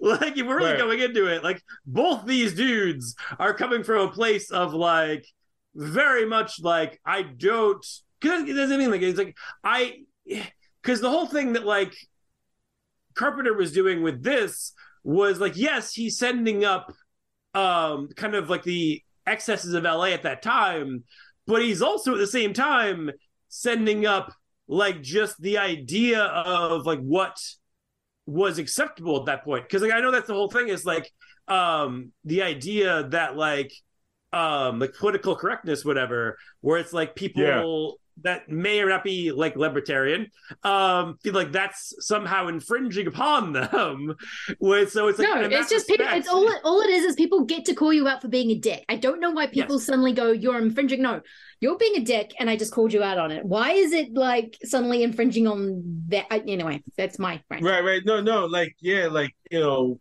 it, it's like that whole idea is perfectly encapsulated in the trailer of Escape from LA. And it was like, uh, oh, no talking, and no this, and like, no red meat.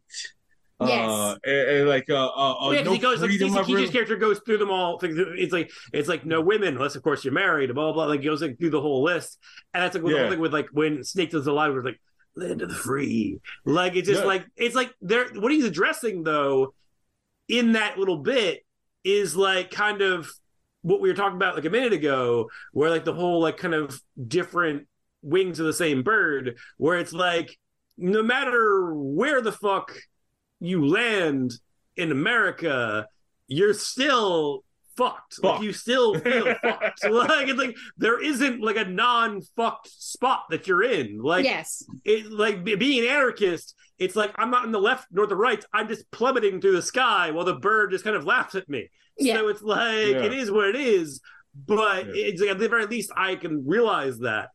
So it's like I do think that's kind of what Carpenter gets to some extent as well, and that's why I do think that the movie also I don't think it did super well. I mean, I think a part of it also is just that he made a sequel to a movie that like wasn't necessarily the most like well known, well seen movie as it is. It was already threw whatever- no. I think it was a cult movie already by that. It was a cult so- movie, yeah, but like it was Yeah, like yeah. the fact they spent so much money on it. I'm like, I don't know how the hell he convinced them to do that. Like it was just like I love it. It's like I when they made the fact like- that this movie no, so I goddamn agree. expensive.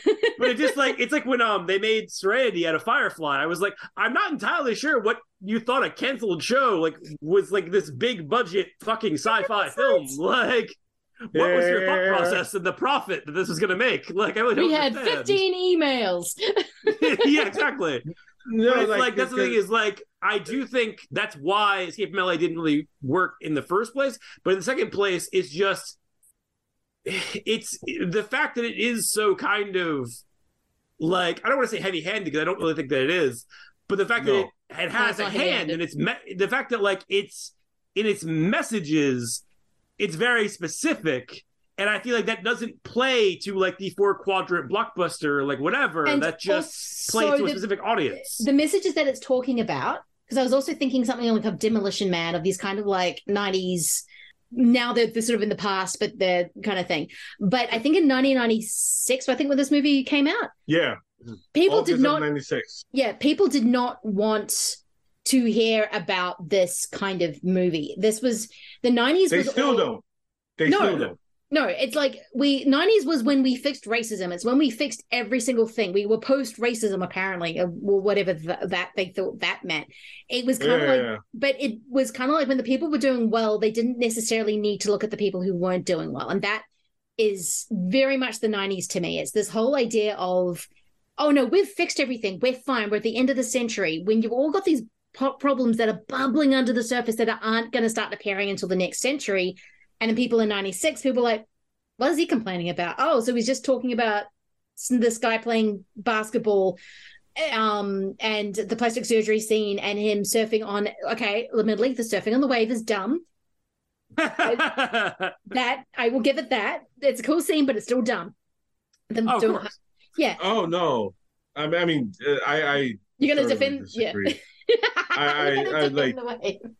That. That that is the coolest scene in the movie to me. Fucking Kurt Russell and Peter Fonda surfing down uh, Sunset Boulevard and shit while chasing Steve Buscemi in a fucking uh, caddy and all that shit. Like, is the coolest fucking scene. Like, like, like. See, see that that's the thing. Like, you know, like I like. Here's the thing: is Escape from LA a better movie than Escape from New York? Like comparative. No, I mean I don't think No. that it is, but I think that they're both No. awesome. Mm. I like. I think they're both awesome, but it's like I got to admit, I take a lot more from Escape from LA. You know what I'm saying? It, it it appeals to me, like you know what I'm saying. Like you could call me an anarchist or not, but it's just like I, I like that fuck the system, fuck it all kind of attitude that Carpenter's got. It's more so in this one than it is in Escape from New York. Like it, it's apparent in Escape from New York. Oh yeah. But it's more so in this one. But it's also like, you know, Carpenter just like like I'm just having fun here. Um it- Well, I don't think Escape from New York was trying to make any kind of political statement. I think that like Escape from New York was just trying to be like a fun little western thing. that it And, happened like, to in the- have a political future- statement because it was No, carpeted yeah, and you could get away yeah. with it. Yeah, no, Yeah, like, no, LA is specifically going for the jugular in that one. Exactly. Yeah, yeah, yeah. Yeah, like yeah, like with with, with New York, there there is an apparent like you know what I'm saying like you you you you, you can't say it's not there with that ending where he just No, yeah, yeah, it's definitely in there. It's, just, He it's not just as fucks it's, not it's not as direct. Like it just like it's hmm. more like, like, yeah, like he he's going full throttle with Escape from LA, where it's just like fuck them all. Also, I You know what I'm think when Escape from New York came out, those anarchist kind of things that are definitely woven into that movie, I think people in 1980 were a little bit more receptive to because they're coming out of the 70s. Um, again, it is New York tropes, but everyone thought every what everyone thought they knew about New York in 1980 was what they were seeing on screen, even though it Yeah. wasn't. Like I, I'm talking about someone who lives in Seattle or it lives in um like in the middle Somebody states. lives in upstate what they've been told yeah, yeah. What they've been told about New York City is not wasn't exactly the reality of New York City, but everyone was just saying it's falling apart. It's basically it's Yeah. bankrupt. Um, Ford told the mayor of New York to fuck off essentially when he asked for more money. It's it's Yeah. that anarchist thing is kind of, and also this is the coming out of the seventies, which was a very divisive time in America. Everyone's kind of more receptive to what New Escape from New York was kind of doing. But when you get to LA, LA is one of the biggest economies economies in the world. Um, it's, I mean, John Carpenter is very much a grumpy old man when it comes to some of the jokes about LA, like the whole plastic surgery thing with Bruce Campbell, which is a scene I loved. Like, it's so no, god- that, no, that leads to the be- one of the best things ever. Um, if you listen to the Evil Dead 2 commentary, Yeah. Bruce Campbell no- notes that when he first met Kurt Russell on the set of Escape from LA, like he like you know he's he arrives on the set and he meets Kurt Russell, and the, the first thing Kurt Russell says to him is, "Say work shit." yeah. like you know, and then he explains that in Evil Dead too, like you know, in the scene where like you know he has uh the severed head of Linda attached to his arm, like his hand.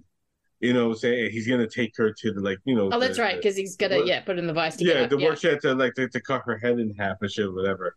And like uh he said he did he said he admits he did say the line on set, but like they re-recorded it and it was slightly louder than it should have been. And uh, it was slightly put in the wrong s- spot. So it just comes out work shit. You know what I'm saying? And like that was the first thing Kurt Russell said to him. He, he missed. I was tortured by Kurt Russell on this on the set of Escape from LA. You know what I'm saying? Like, but what I want to add to what you were saying, Liz, mm. is that like as a New Yorker, I I can look at Escape from New York and realize that Kurt Russell understands nothing about New York. No. You know, that doesn't making a, a less entertaining movie. I love Escape from New York.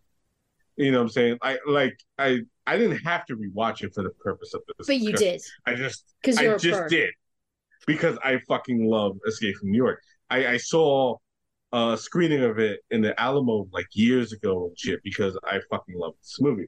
But it's like Carpenter, I love you, but you don't understand New York. He's an LA boy. bit. This is what Yeah, an like, LA. yeah. This is what an LA boy, two LA boys I mean- think of I mean, New York. It's I mean, Escape I- from New York. Yeah, like even then, like uh, isn't he originally from Kentucky? Um, Uh, Carpenter? he was brought up in Kentucky. He was he, he was born in upstate New York in Carthage, and then he moved. to Kentucky when he was Ah, yeah. yeah, like yeah, but he doesn't. I know a lot of thing. shit that is not in any way necessary to any, for anyone to know. Except this It's podcast. No, it's all it's all good. It's all good. It's all good. Yeah, Carpenter doesn't understand a fucking thing about New York, and like it's it's it's all the cliches of New York that is apparent in Escape from New York. You know, and I see it. He knows a hell of a lot about Escape from LA, and that's why Escape from LA is as fucking absurd as it is. It is, because LA is a fucking absurd place. I mean, the fact that they give directions, like, because in all in LA, every single LA movie I love, there's always a thing where they have to go, okay, I'm going down the street to go over thing. What are you talking about? I'm going to not get to, there's no way I can get to Mulholland in 20 minutes. Like, they kind of, how they get around is very much important of LA movies. And the fact that it does this with this movie when it's a cut off island, I love. And the fact that when you first go over to the island and you see the, um, San Fernelli Valley Mall just covered in vines. I'm like, yeah, uh, John Carpenter is more of an LA boy and gets LA, and this is going to be a true Yeah. LA movie. And it is the fact that the sport, the gladiator sport he has to play is that basketball thing. I just like, yeah, that's that's Carpenter. This is Carpenter's personality coming out in this movie. Right, right. Like, yeah, like, you know, people look at, oh, it's just it's like a, a terrible remake of Escape from New York. And it's like, no, he's in a way, in his own way, parodying uh Escape from New York and shit. Like, this is Escape from LA is to Escape from New York what Evil Dead 2 is to e- the Evil Dead. You know what I'm saying? Where Yeah, he's just I'll get you taking it. Mm. Or, or like uh, for what Gremlins 2 was to Gremlins. I will go agree with that one more. It's Gremlins 2 to what the original Gremlins is, yeah. Yeah, like where he's taking like the material he said is just like, this is all fucking absurd. Let's just play it up. Mm. The the absurdity of it all. Like, you know, when when you have Pam Grier as uh transsexual in in the fucking movie. This is You know actually what I'm what I saying? wanted, it's like this is I wanted to touch on this point because this is what I found fascinating. The fact that two of the some of the characters are basically people that are being very much ostracized at the moment. You've got people who of Islamic um, or Muslim faith being kicked out in what's her name. You also have Pam Grier playing a trans woman, and even though well, Sna- the first thing Snake Plissken does is go into her crotch, and um, which I'm like, well, that's just how Snake says hello. But the fact that he keeps misgendering her and she keeps correcting him, I was just like, okay, the portrayal's a little very 90, 1996, but the fact that she keeps correcting him and of being misgendered, I think was really fascinating. I'm like, because one of the thing about the four horsemen or horror horsemen is that they were all kind of um ahead of their time. And i think in that case i'm like going oh this is interesting. Like you're not just pam Grier is not just a joke. She's badass. She's this she's that. But because she is a trans woman she was obviously kicked over to la and i think that i, Yeah. I don't know. It, it was it, they didn't i didn't quite love what they did with the voice but yeah it was an interesting interesting thing I mean, does he Like- actually like the- misgender her? Or he just keeps calling her the old name. he call- I he- think yeah, he Yeah. keeps calling her the old name. Yeah. Yeah, which is Yeah, I, was kind of saying, 'cause I mean, like, which I mean, Yeah. I guess you could argue it's the same thing, but like, I mean, I feel like it's just like him.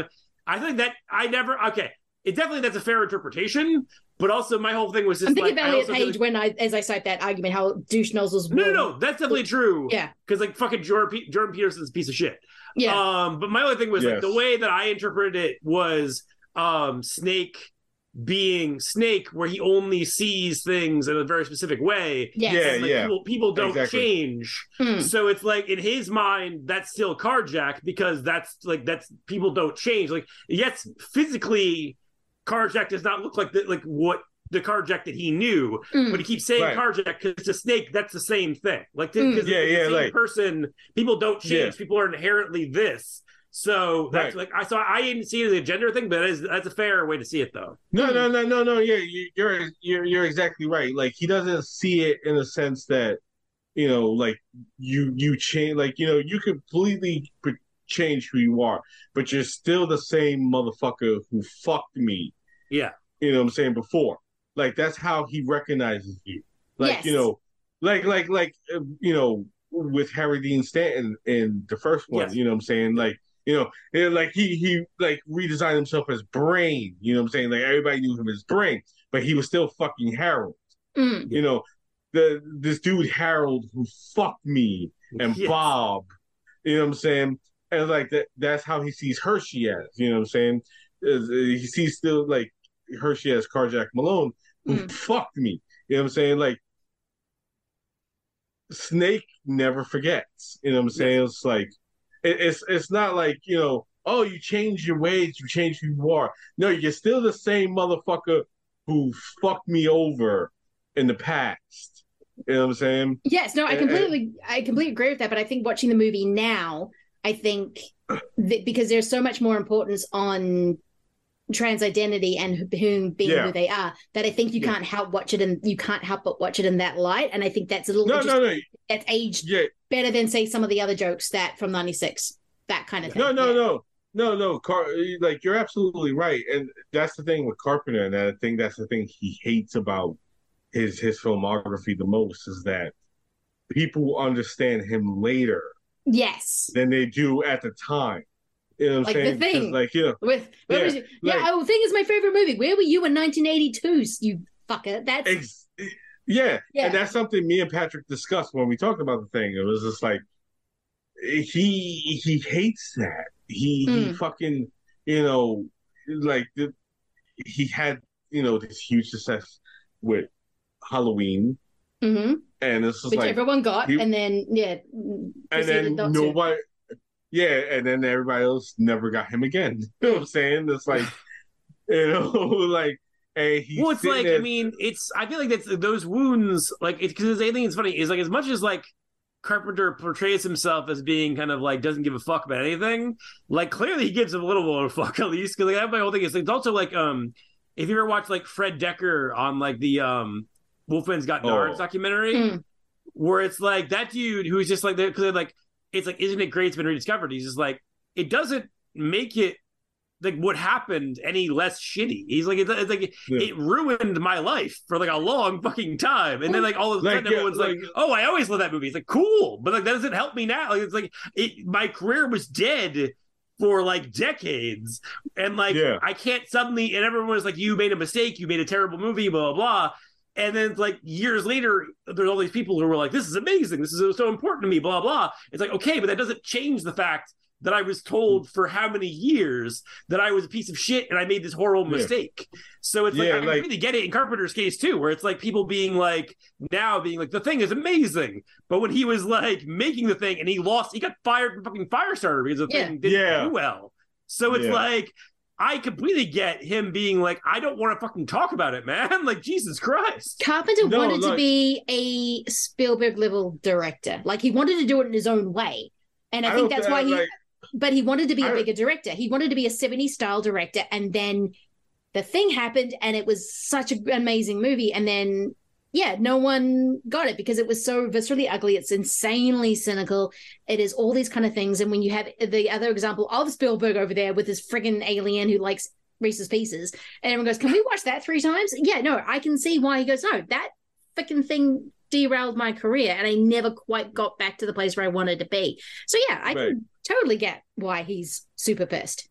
Like yeah i i like i i disagree with that i don't think he ever wanted to be a spielberg level director like he wanted to be a bigger like- director. Yeah. he like like he he wanted to, like he had ideas and stories to tell which he like he didn't get to do because you know what i'm saying he was just too cynical for his own good Mm. and like you know hollywood didn't agree with that they just wanted happy schmaltzy bullshit He came in an Spielberg fit- era where he wasn't Yeah. fit for. Mm. Yes, Spielberg fitted, and and I love Spielberg, but you know Spielberg, you know, fit into that like you know happy-go-lucky bullshit. Mm. You know what I'm saying? As um, like I mean, I love ET, but like as, as my great friend Erica Wright says, uh, ET sucks ass and balls. Um, We will table that discussion for later, but okay.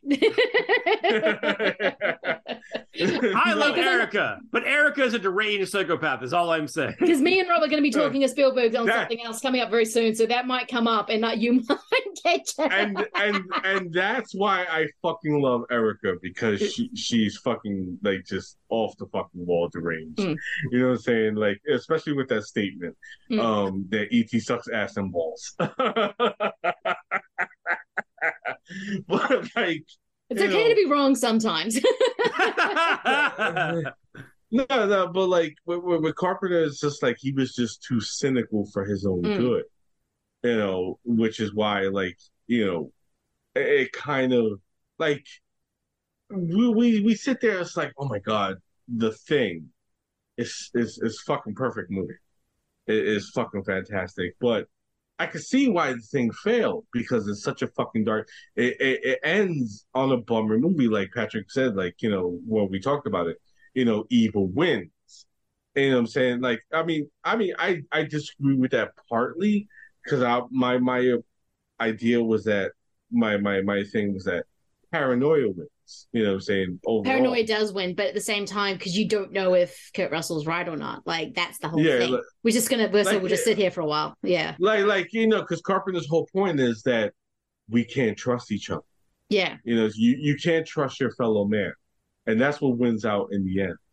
And like you know, that was his that's his whole thing in his career, and it's like that is apparent most like you know wholeheartedly in Escape from LA, Mm. where where Snake makes his his ultimate fucking decision in the end, where you know like you know i they you lose they win or they lose you win you know what i'm saying so same result. fuck all Yeah. of you Yeah. yeah you know fuck all of you you know what i'm saying and it's like i i i'm going to do this that will shut down the entire planet you know what i'm saying Mm. because fuck all of you fuck everyone you know what i'm saying and that that's carpenter's whole thing you know you know what I'm saying? It's like uh, uh, I, I I I I agree with him most wholeheartedly with that. I mean, my You only thing I'm is, like, I feel like he started. I don't think that he started out. I think he just slowly kind of got more and more kind of bitter and angry as time went on. But if you like break Yes. it down, like even like like to, to watch like something like Starman, like he's not necessarily he can Yeah. do romantic Yeah. fucking. And that movie fantasy, is like- hope. That is that movie is the per- personification of hope. Yeah. That's what I'm saying. It's so like, he beautiful. definitely, Mm. yeah, no, and I, so I, I don't think that he's necessarily like he definitely like started out where he kind of ended up in like the the 90s. I think the 90s was just him kind of like doing because he didn't. I I think about because he, he talked about before like um they live was number one for the opening weekend and then Like- just pulled and gone. Like it was just, it Yeah. was just, it just, it, it, it the Yeah, reason it he- he- became. Yeah, Keith David said the same thing where it was Yeah. like number one for like two weeks, and then it was just you Yeah. couldn't find that motherfucking movie. 'Cause ever. it- it was yeah. all those four guys had for some reason probably the, the most with Tobe Hooper and then Romero. I mean, there's sort of degrees, but all those four guys kept getting fucked over by the studios, and I don't like they kept trying to meddle. I mean, you see Wes Craven because he kept working with Dimension because of Scream, and they just, I mean, even Bob Shaye Well- screwed him over with Nightmare. I mean, there's Well, These- I mean, to be fair though, like Hollywood fucking people. I mean, it's not like it's these four dudes. it's like it's not this these four like- dudes. I know it's it's everyone. only but- like it's even because even like let's go into like even modern day. Like you had um like Chris Nolan had was like Warner Brothers Golden Boy, And then he moved. the the Tenet thing happened, and then it was like, well, fuck you then, and like they just kind of kicked him to the curb, and he like now he's doing Oppenheimer at a different And studio, now- but it's just like And now In Warner the Brothers end- is releasing Barbie on the same day, which I have. It was, I can't remember who I was talking to, but it goes, "Yeah, that has to be a fuck you," and I'm like, "I think that is." Oh yeah, but, yeah, yeah, yeah. but it's like that's what I'm saying. Like just like in the end, that's just Hollywood. Like, I feel like that's the thing is like as much as you want to make it about like it, like these dudes, it's just the nature of the fucking beast. Where it's just like it, it's not like none of them care about anybody. It's all it's all capitalism. It's all Yeah, it just, just- money. and also just money. But these four guys in particular, who are such Yes. revered horror makers, I think is interesting. In this, yeah, Hollywood screws the people the, the exact same way. I just think it was interesting that these four guys who had such promising careers early on, who were making really good movies, because again, but this is a story as old as time. Hollywood's never been able to get out of, out of its own way. Like it's just, it's always has to go in and do shit. Um, Yeah. And when you leave them alone, they generally make amazing things, but sometimes it's a thing, and then everyone just goes, "Ooh," in 1982, and then, "Oh my god, yay!" Now, but That that's Yeah. why that's why Craven was the most successful of all of them because Craven just was like, ah, fuck this. You know what I'm saying? I just want to. oh, they know- they broke him though. They broke him with cursed. Like, oh, oh yeah, yeah, yeah, Yeah. Oh yeah, curse. Like yeah, me and me and Patrick uh, have gone on many uh discussions about curse. That that's you. Just just know you will never hear a discussion not about curse. fucking one second of goddamn cursed, unless it is literally me saying "fuck fucking cursed." Fuck fucking cursed. Yeah, And it's- we, yeah, we it's- will. We will never discuss curse on the show. I You don't what blame you because that movie's a mess, and it was not Wes's fault. No, No, I don't no, blame no, Wes. I don't not- even blame Williamson. I just it's holy fuck. How do you fuck up? The Scream guys doing werewolves with Christina fucking Ricci. Uh, the How Weinsteins. fuck did this fuck up? Well, fine, but like holy Weinsteins. fuck. Like, like, like you, Christina Ricci. You had fucking uh, uh, Jesse Eisenberg before Jesse Eisenberg became a thing, He wasn't even in the original. right? Like, and then you had Skeet Ulrich, who was like, you know, the the the the the pulse of women everywhere. he was. Like, and then and then you replaced him with Joshua Jackson. Yeah. And I love Captain Charlie Conway. Love you, but it's like Skeet Ulrich is like fucking like you know the lifeline of women all across the world. Like you know, women love them some Skeet Ulrich. The one, But, yes. but Except in, Yeah, Six- but except, like- except in Scream Six, which might be a spoiler, but he's not in it that often. Um, if you've seen Scream Five, you know what I mean. That whatever they did to him, I'm not happy. ah, that de aging effect sucks. Like Jesus Christ! I mean, if I we're like, being completely honest, though, when did they? When has de aging ever worked that well? Like the exception of like the Marvel ones where they figured out how to do it.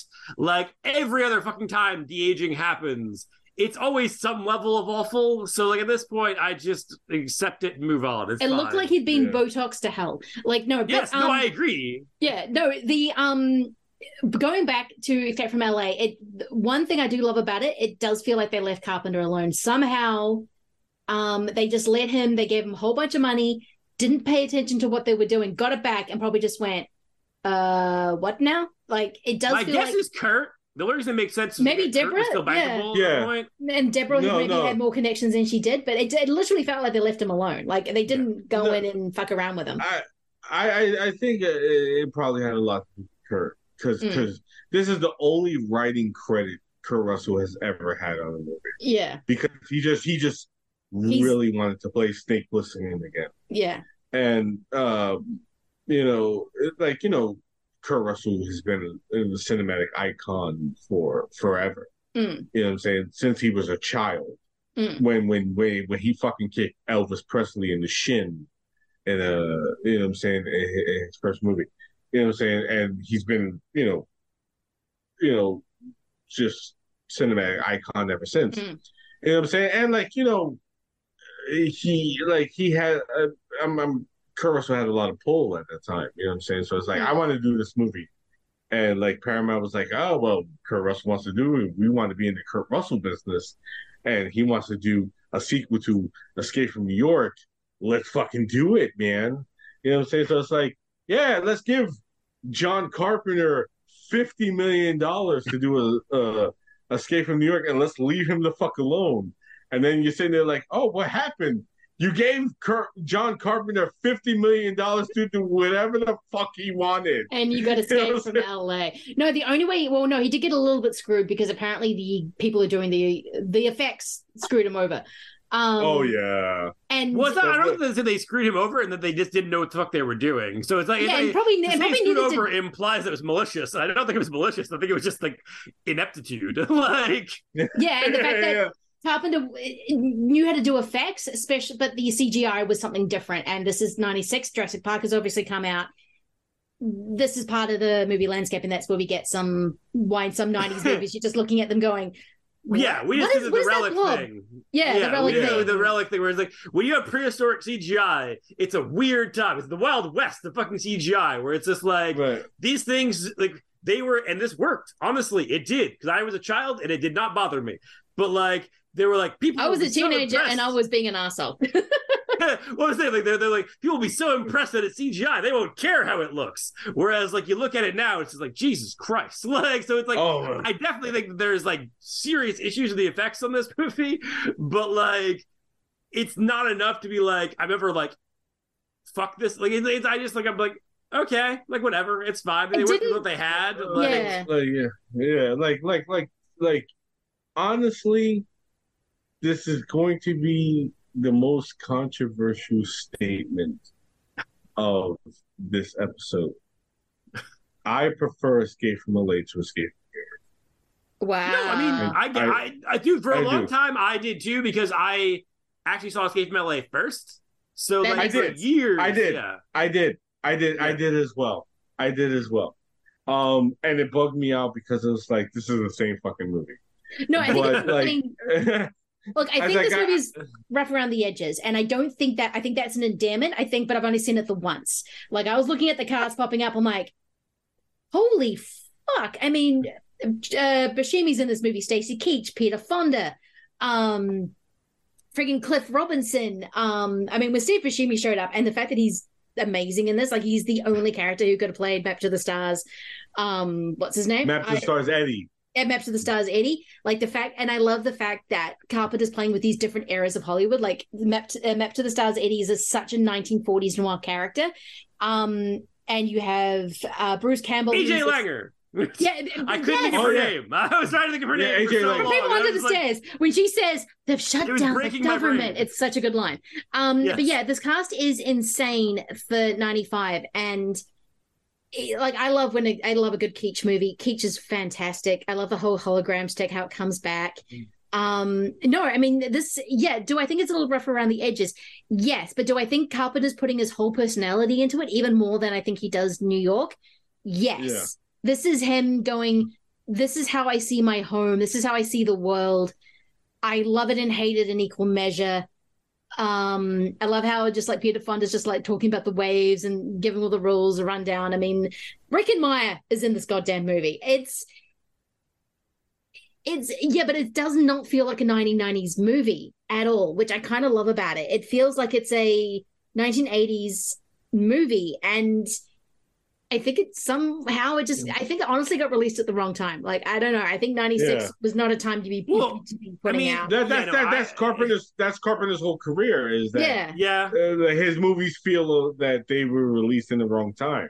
Yes. You know what I'm saying? Well, I mean, that's the Like- thing. I think I, I talked about on the show, on the, our show and stuff, is like it's I. Also, the '90s is the weirdest fucking time for genre movies. Yes. It really where it's like they didn't know what the fuck they were. Like they were like, okay, so what people actually want clearly are like independent films, like what Kevin Smith is doing, what Quentin Tarantino is doing, blah blah. blah. Um, and the studios like instead of doing that, instead of providing that, they were like, no, more spectacle. and so it's like in the other direction, they're doing like bigger, splashier movies, which like in many cases is stuff that weirdly holds up. Like you mentioned Demolition Man before, like it's in the cliffhanger, another example, like Yeah. yeah. Stallone there, all this Yeah. shit, but it's like the 90s genre film is a wonder to behold. It is just splendor to They behold. so literally it's like threw- it's all insane. it's like the studios couldn't comprehend why Quentin Tarantino's movies were working or why people wanted to see Clerks. The fact that I feel that movie still feel I still feel that movie in my soul. Um, yes, I did cry in three. Even don't uh, yeah. What what of it? Um, it is yeah, they couldn't comprehend why this was working. So they just, but yeah, I'm always going to love Independence Day. I'm always, I can't even have a soft spot for the goddamn 89, 98 Godzilla. Yes, I realize that that movie does not work. I still have a soft spot for it. It's, yeah, but they were just throwing everything at the wall. So in that respect, Escape from LA completely fits in with the landscape because it's just like, yeah, sure, we'll make Wish Wishmaster in terms of horror. Like in terms of, I mean, yeah, Scream kind of changed everything, but the horror before Scream was insane. It was like we don't know what's working, so we're just gonna do. Will this work? No. Okay. What about this? And yeah, studios were just throwing everything at the wall. Oh wait, we'll do prestigious monster movies, and like we get Kenneth Branagh's friggin' um Mary Shelley's Frankenstein or The Mummy. It's it's kind of wild, but yeah, you're right. Those movies do oddly hold up. And I think Escape from LA is getting better with age because we're, again, uh, Jim Carpenter. I know it sucks, but people tend to get your movies 15 years or 20 years after they're made. It's maybe, yeah, maybe Escape from LA is going to be the next. Oh shit, we slept on this movie like they did with Christine because I think Christine was the last one that happened with Carpenter. I mean, the only thing is, I do think like Carpenter has kind of he said that's going to be a thing, yeah. and I don't 100 percent think that like I mean okay but I don't think it will he, actually well he yeah. believes it's going to be like because he's like this is 100 percent better than Escape from New York and like someday people are going to see that and I was like eh. like I was like I don't and I and I love that man like I love his work I mm. love him as a dude like whatever but I was just like I would not argue this is a better film than Escape from New York I just I like them both for different reasons. I think so I'm, like, I'm, sitting there as well. Like, yeah, I'm I've yeah. lived more with New York, so I love that movie. And even then, it's not still not my favorite Carpenter. Well, one of John Carpenter is one of those guys where you could still have, yeah, it's okay. I like ten more of his films more. Yeah, because he, that's just his filmography. I mean, I still think The Fog is still one of my favorites of his. Pure, and that has a yes. lot to do with the score, to be honest. So the yeah. fog fucking rules. Like there is, I no, no, no. If we're talking about scores, that's a, a, a, one reason why I prefer this movie over Escape from New York. Because when I heard the score, I was happy. it, it, it gives Snake a theme. It does. Like when when Snake is suiting up in his like new cool leather outfit, and we should also note that uh Kurt Russell is like that is not a recreation, but Kurt Russell is wearing the original uh, Snake Plissken outfit from the first film. Motherfucker fit we... back into that son of a bitch. yeah, like 15, 15, 16 years later, and he still fit in that original Snake Plissken outfit, which he was proud of. Mm. And like, I, I mean, I as he goddamn well should be. Yes. Yeah. yeah, yeah. But like, you know, they they they change it to where he's wearing the whole fucking he like fucking Neo from the Matrix outfit that he's wearing. It was before Neo, though. It was yeah. before Neo, though. Three so whole years before Neo. But, yeah. But when he's putting on the outfit, he's attaching his fucking new like equipment and guns and all that stuff. It gives like Carpenter, like you know, obviously Carpenter's a god of filmmaking, but like he's also a god of music. He is. Uh, and like you know, he worked in uh, collaboration with uh, the late great Shirley Walker. Mm. Um, and then, you know, Shirley Walker, like we should note, is uh, was series.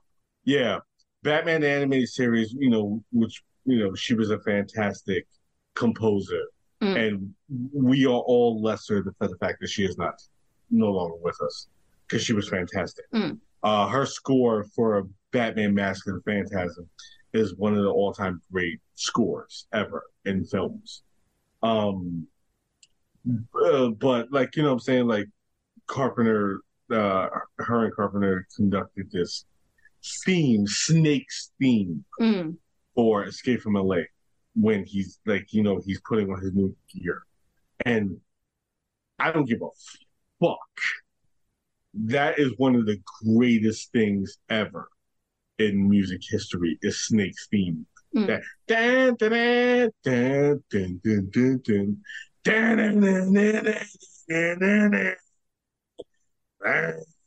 You know what I'm saying? Like, you know, Carpenter, he loves his guitarist thing. You know what I'm saying? And it's mm. just like, it is beautiful.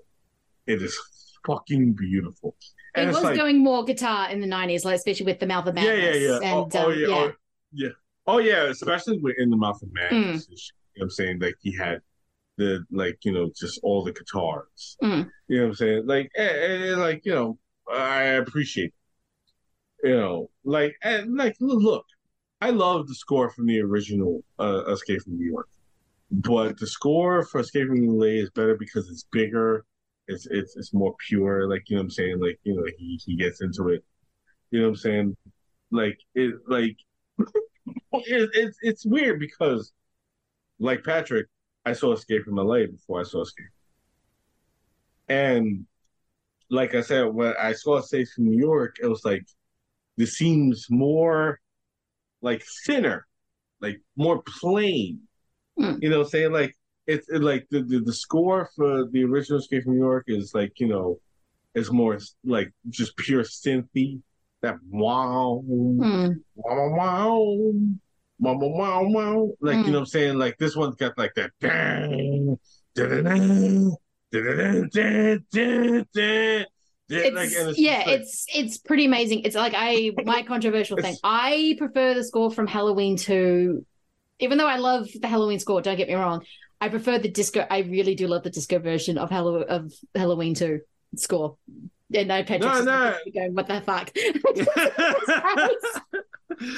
No, no, no, no. I, I, I uh, agree with you, Lindsay. Like, Mm. like that fucking like uh, that that heavy synthy uh Halloween two score. Yeah. Especially like like the opening. Yeah, the like, opening. Uh, yeah, like you know when the movie like Halloween two opens. You know what I'm saying? Like I want know, to take something- my life. Somebody please kill me. Oh, Patrick, shut up! Shut up! You know what I'm saying? Well, me, me Halloween score is are iconic. disagreeing Here. I just I do love a disco Halloween thing, which they did in the, in the second one, which I, I find very entertaining. But no, I do like the score for this one. I think there's a bit of a ramp up in it. It's it feels a bit more of a it's got more texture to it. It's it's a great score, and yeah, Carpenter's one of the great film composers. Like Like, And, like, yeah, yeah. like we we the were. score is uh, rad, but I also want to just shout out real quick the soundtrack, uh, especially including the end credit song by White Zombie. is yes, Oh yeah. rad. yeah, no, like like I, I I I wanted to talk about that because I mentioned the trailer earlier, and like you know we were talking about like how is a perfect encapsulation of like what the movie we're talking about. Like I I love because like the like the the end song is somewhat incorporated into the trailer, but like you know when they were talking about like uh oh no freedom of religion, no red meat, you know what I'm saying, and the, all marriages must be approved by the Department of Health, and then it cuts to uh Russell and Snake Plissken with the fire behind behind him. He's like, "Your rules are really beginning to annoy me." Mm. You know what I'm saying? Like, and it's just like it's a perfect thing, and it's just like it cuts to like the instrumental to to, to the White Zombie song and shit that Yeah. they over the credits, and it's just like, and it's like you know, uh Snake is back in Escape from LA, and it's like you got a problem with that? It was. I, I love it. I, I fucking like. No, yeah, I mean, like it's like that song, and then like you have like Civ on there, you have fucking Tool on there. Like it's like, granted, it's indicative of like '90s movies in general, where it's like they feel the need to like jam as much of that soundtrack Yeah. into the film as possible, whether Yeah. or not it makes sense in the scenes. No, but in. that's Carpenter shit. Like that's no, I think, but yeah, shit. no, but like it, it, it, it does play really well against his score, which It actually does. works really because like, when he does the more guitar heavy scores, I mean, like to the extent where like going back to Ghost of Mars, like in Ghost of Mars, he Yeah. brought in like fucking Anthrax and shit to like Yeah, yeah. actual Hmm. guitars on that score. So it's kind of Like- like this is kind of the first steps towards that. yeah, like like like like his fucking like uh the the, the track he composed uh uh Love Siege where like you know what I'm saying like where, where they were like fucking uh yeah.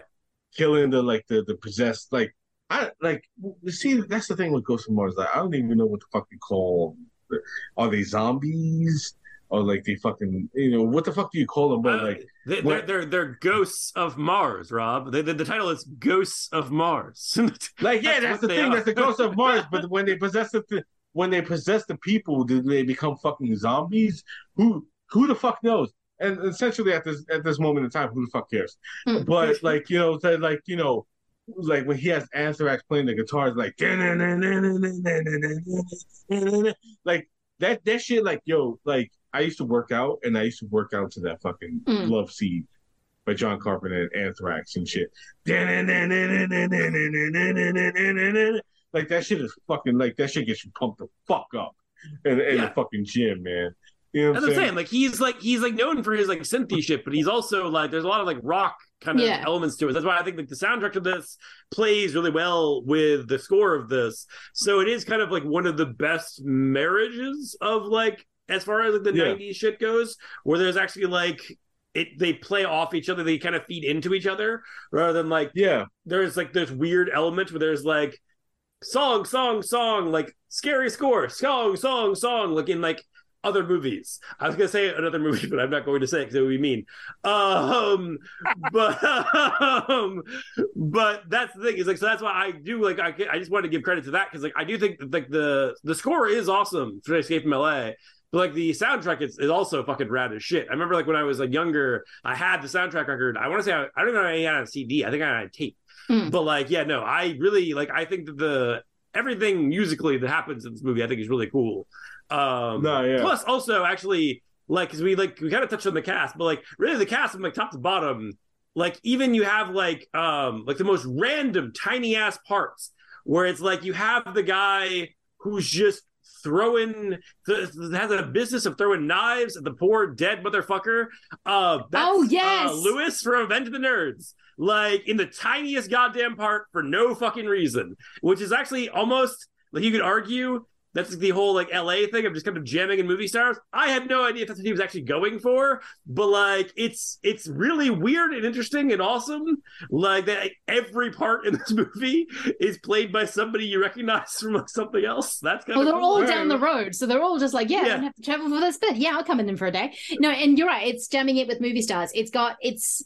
There are some really smart elements to this movie that I think work really, really well. And going back to Patrick's point, yeah, I mean, pa- that was probably a studio note. Can we have songs that we can sell? And Carpenter's like, well, I make music, and they're like, no, we want. but he puts Tool in. He puts like this very industrial kind of feeling, which is very of the time, but yet works well for the movie and fits his aesthetic that he wants to do with it.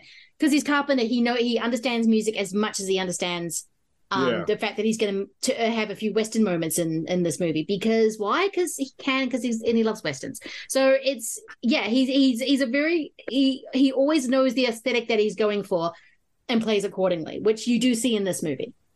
Yeah, like yeah, like it's uh, particularly with uh the most Western moment with the Bangkok rules. Yeah. scene. yes.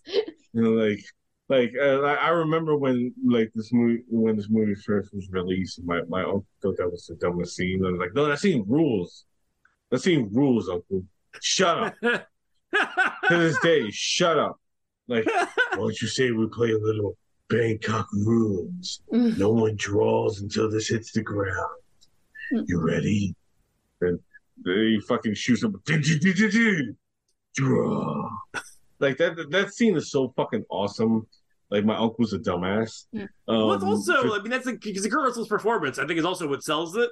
Is because, like, that's thing that's funny is like, I still don't really think like Kurt Russell gets enough credit for like how good of an actor he is because he doesn't like play like the like the method thing, like the whole like Pacino No. and like De Niro thing. He just kind of plays whatever, but he's always awesome. Like I, I've never seen a Yeah. Russell performance where I was just like disappointed that I can think of.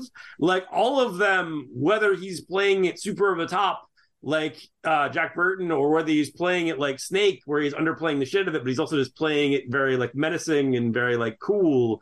Like everything I've ever seen that dude. Christ, like Herb Brooks and fucking uh, Mir- Miracle. Like it's like no matter what he's playing, even though he's not playing it necessarily like I'm gonna inhabit this guy. I'm gonna wear the same clothes he wore. Like in the, it's like he's just playing, but he's really good. Like Yeah. there's never like it's like that's the reason I think like it it ultimately does work more than anything, and like the whole thing. I I think it's also probably another reason that like Carpenter probably wasn't touched is by virtue of the fact that like this is a vehicle for Kurt Russell to kind of do this thing he wanted to do because Yes. by all accounts he desperately wanted to play Snake again. It was his favorite role.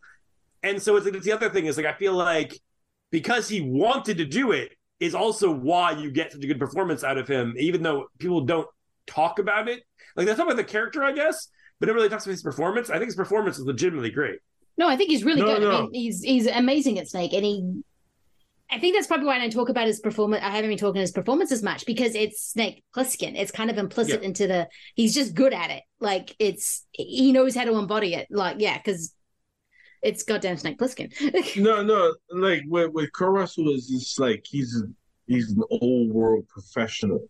Mm. You know what I'm saying? Like you know, like he he's been around forever. Like he's like he's one of those child actors. Like you know, he's uh like you know we talk about child actors and how child actors always get fucked up. Like me and Patrick, uh, last conversation we did, we talked about Corey Feldman Mm. um off off mic Mm.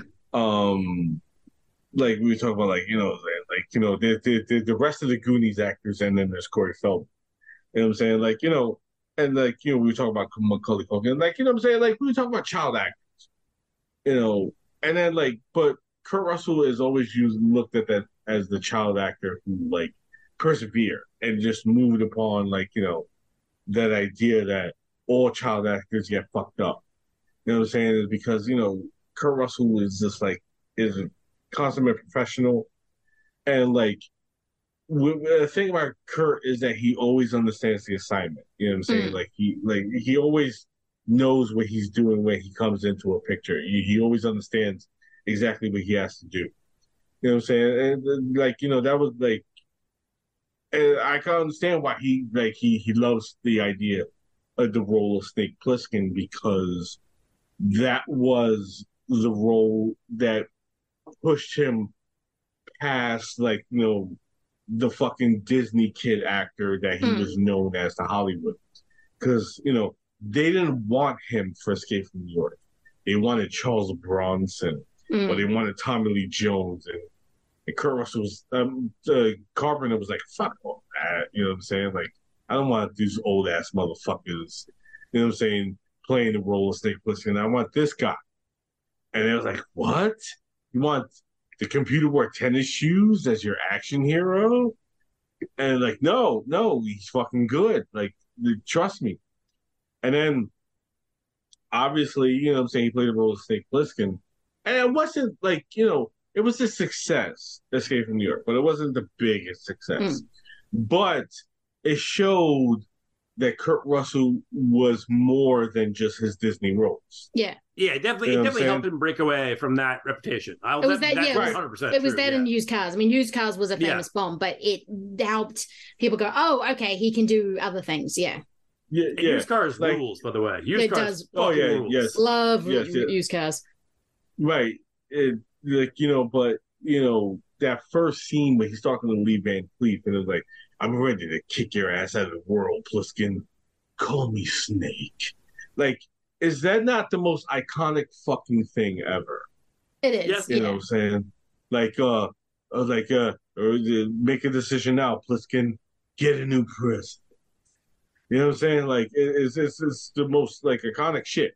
And it showed that this man. My favorite perform. is it's like where it's like I don't give a fuck about your war or your president. president, Like, yes. like I was like I can't remember. Like it was Good Riddance did that um as like a sample during like that like the Bush era, and I was just like sold. And I don't even know what the song is. This song already rules just based on that sample alone. right No, it- but yeah. like no like there's also um like i, I remember i was uh, like as, as i know i was I, I rewatched escape from new york when uh he was trying to get harry dean stanton to give over the keys to his fucking car. He's like yo keys! Hey hey hey! Like you know what i'm saying? The way he delivered the line. I was like why did why why did why did he deliver it like that?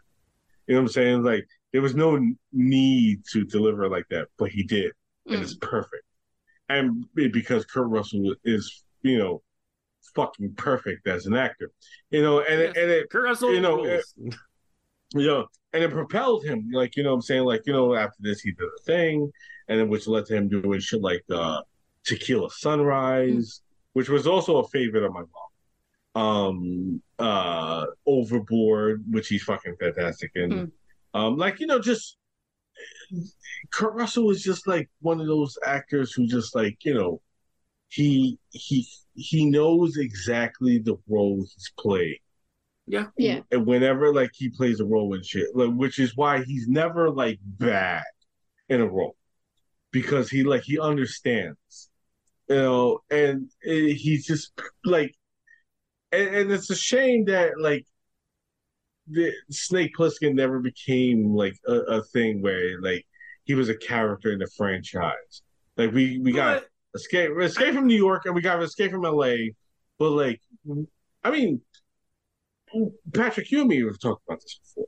Mm-hmm. Where we were like, with Escape from LA, what does there really need more to say other than after the ending of this movie? You know what I'm saying? It's like it's Yeah. the most John Carpenter ending movie, mm-hmm. like most John Carpenter ending ever.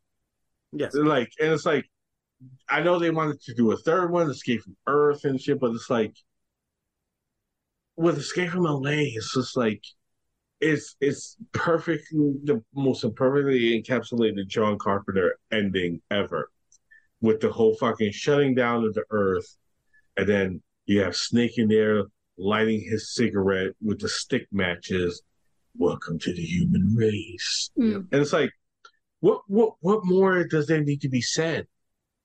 You know There what I'm isn't. saying? It's it's kind yeah, it's kind of the perfect ending to this to this movie. Um before we go, is there anything else you want to bring up about Escape from New York before we finish up?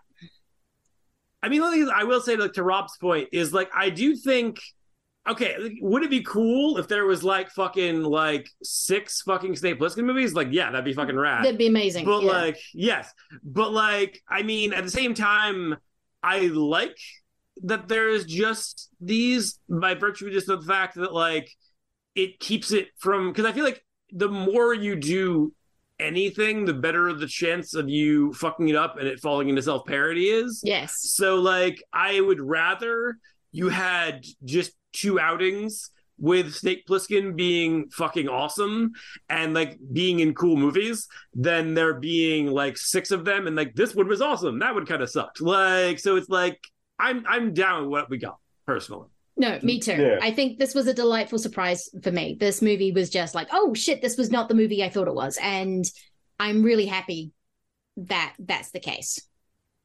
No, yeah, yeah. Like I, I also wanted to know there was something I wanted to point out is like I like how throughout the entirety of the movie they portray Snake as a meathead. Mm. Like, oh, well, oh, people people do. People underestimate him. It constantly. He Like, is yeah. not. He And is then they not die. stupid. Yes. yeah, exactly. he's a It's at their like, peril. like, yeah, like from from the very beginning, like you know they they try to portray Snake as like fucking like a like a fucking dickhead, and like when it comes back to bite them on the ass when they underestimate him, he's not even here. He's a hologram. Catches on quick, doesn't she? Mm. You know what I'm saying? Like you know, uh, like uh, uh sir, that would shut down the entire planet. For God's sake, don't do it, Plissken. No, no, for God's sake, don't do a snake. The name's Plissken. Plissken. Yeah, you know what I'm saying? He shuts down the earth and he's just like, you know, whatever. You know, fuck you all. And it's like, it's, it's, it's, it's, beautiful. Uh, It's beautiful to me. What I'm saying? It's like, you know, people who could still look at Escape from LA as a failure, especially that one dickhead that had the nerve to come up to Carpenter like, oh, what happened with Escape from LA? As Carpenter said, fuck you. Which is kind of uh, the movie that Escape from LA is. And it's a fuck you movie. It's Yes. perfectly Carpenter and it's just yeah, it is. It just it's it's the right ending for that movie. I mean, yes, do I question it and go, well, I don't want to live in that reality either, but he's not giving you the choice about which reality you're going to live with. It's just fuck you. And I do appreciate that about the movie. Yeah, like it's it's like I know he has his apocalypse trilogy, Mm. but like I I think Escape from LA goes perfectly along the lines of that. Yeah. You know what I'm saying? Because you have the thing and you have Prince of Darkness. Like w- with In the Mouth of Madness, I, I like that, you know, with Sam Neill at the end of that, John Trent. Like he's kind of laughing at the fact that the world is falling fucking apart. It's like, yeah, we're all fucked. Yeah. You know what I'm saying? And uh with Snake here is kind of like, yeah, we're all fucked. You know what I'm saying? But it's what we deserve. Yes. Well, I mean, it's also kind of true of um, like I mean, like the, the ending of They Live is pretty fucking dark too. I mean, I feel like that's kind of like the whole thing is like at a certain point. That's my that's, my just kind of favorite this- ending. No, it's yeah, but I think Carpenter started doing it at a certain point where it's just like I feel like he got comfortable with it, and like, well, I guess we could really argue if you want to even go even further back. Um, the ending of Halloween is dark as fuck. like Yeah. it's just Yeah, like yeah, it's yeah. like so because let's say you never made another Halloween movie, like the implication is that either Michael Myers is still out there looking to kill people, or that Michael Myers is a supernatural entity that is now somehow like whatever. Either way, neither is positive for people. So Yeah. it's like if you really want to break it down, like break it, he's been doing this for a long time. This is He really- Yeah, yeah. thing. No, he really has been. And I do like how in um Lockout the world has always got a certain order about it and it goes back to that order. The president does the right thing at the end. In this movie, it's just going to end. Like there's no other way to kind of uh, bring it back to a normal center because we've just gone too far, which is kind of a nice contrast between between the two two movies. Um but thank you so much for coming on. It's been amazing. I knew this was going to be epic and it was. Yeah, yeah, like you know, it, it, you know, I, I had this idea, and I was like, you know, I mean, I lockout is one thing, but escape from LA is another. I like, I, I just felt like you know, escape from LA needed defense because people was like. Like I mean, even more so after that fucking asshole at that Yeah. con. Yeah. Yeah. You know what I'm saying? But um it was just like people need to know that, you know, Escape from LA is more than just like you know, like because people been punchline? training for years. Yeah. You know, like been, been training for years, like, oh, it's it's in a furious sequence. It's like, no, it's just a, it's its very own thing, and it's perfectly Carpenter, and it's like people need to know that it's it's just like the most Carpenter shit ever, you know. And it's like, I, I that's what I thought. I was like, you could even break it down further. Like there is no bad carpenter except the ward. Yes. And he didn't have his heart in it, so it doesn't count. That's fair. and and and and I'll throw in uh, memoirs of it. oh okay, yeah. okay, okay, okay. Yes, okay. Yeah. Like like like that was that was the paycheck for him. I, mean, did even actually no. There's an interesting theory that Blank Check put out: the fact that Chevy Ch- Chevy Chase keeps breaking people, and that's you can kind of see it in the members of Visible Oh, Man. That's fucked up. Yeah. That's fucked up. That Yeah. is true. Yeah. that that that that that makes sense. That makes sense. Yeah. Yeah. Um, like like like e- even even so, like Carpenter has admitted that like Village of the Damned was a paycheck for him. Well, that He he didn't was trying to get to the creature. It's still good. I still kind of. I think it falls off the rails, but I think it's still pretty good, and it's my one of my favorite No. scores of his. Yeah. Oh, oh my god, the score for Village of the Damned, the March of the Children. Yeah. Mwah. It's fucking chef's kiss for that one. But like, yeah, like you know, Car- Carpenter's filmography is one of the most impenetrable, impenetrable shit like filmographies ever. You know what I'm saying? It's like, you, like eh, compared to the to the other Horsemen. You know what I'm saying? Like even Craven, who's probably the most successful Mm. of of the Horsemen, like he has many failures. Yeah, yeah, he does. I'll, I'll, I'll Like- usually defend most of them, but he, he does. like me me and Patrick are still fucking talking about like when we get the Shocker. You know what I'm saying? Because Shocker's going to be a discussion. yeah, yeah, Shocker, it is. shocker. Even though I realize what that is is quietly awesome and shush. Um, yeah, yeah. But like Carpenter is probably the most like one that's like his filmography is the most understood. You know what I'm saying? And it's like and, like that that's why we always declare that out of out of all all, all four of them, Carpenter is the greatest. You know what I'm saying? Because it's like he he's the most understood. Uh, you know, out of all all four of them. Like, you know, Craven is the most successful, but Carpenter is the most understood. And I, I I think that's the best way to put great. No, yeah, uh, Jack, Jack Carpenter. Carpenter is a fucking god. Like it's like there's like Yeah. Jack Carpenter is like I think it's funny is I remember like that was the thing that kept coming up last October was basically like everyone wanted to do their horror episodes or even like their like kind of horror adjacent episodes for their action podcast. It was just like, hey, do you want to talk about John Carpenter? I'm like, fuck yeah, I do. So it's like it's like it's like any opportunity to talk John Carpenter, I'm happy. No, and this was a great way of talking John Carpenter, especially about one of his lesser loved movies, which still has all the Carpenterisms in there. And I think, yeah, I mean, Escape from LA has more things than I think you than you probably thought it had going on. Um, because we didn't really go into the plot that much, but it's all about the things that are happening around it that I think is the most interesting thing about it. Anyway, um, before yeah, we go, yeah. absolutely. Yeah, before we go, please tell people where they can find your good work. Patrick. Um, I mean, we both uh collectively uh you can find at Chainsaws Claws uh, on Instagram and Twitter.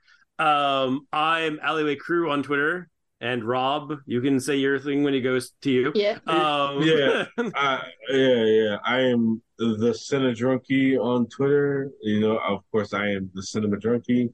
Um, The one and only. I'm not. Yeah, yeah. Uh, I am like. I mean, that's basically it at this point. and you can find Chainsaws and Claws wherever you find podcasts. And please do Yeah. because it's an amazing, amazing podcast. You guys are doing so much good work.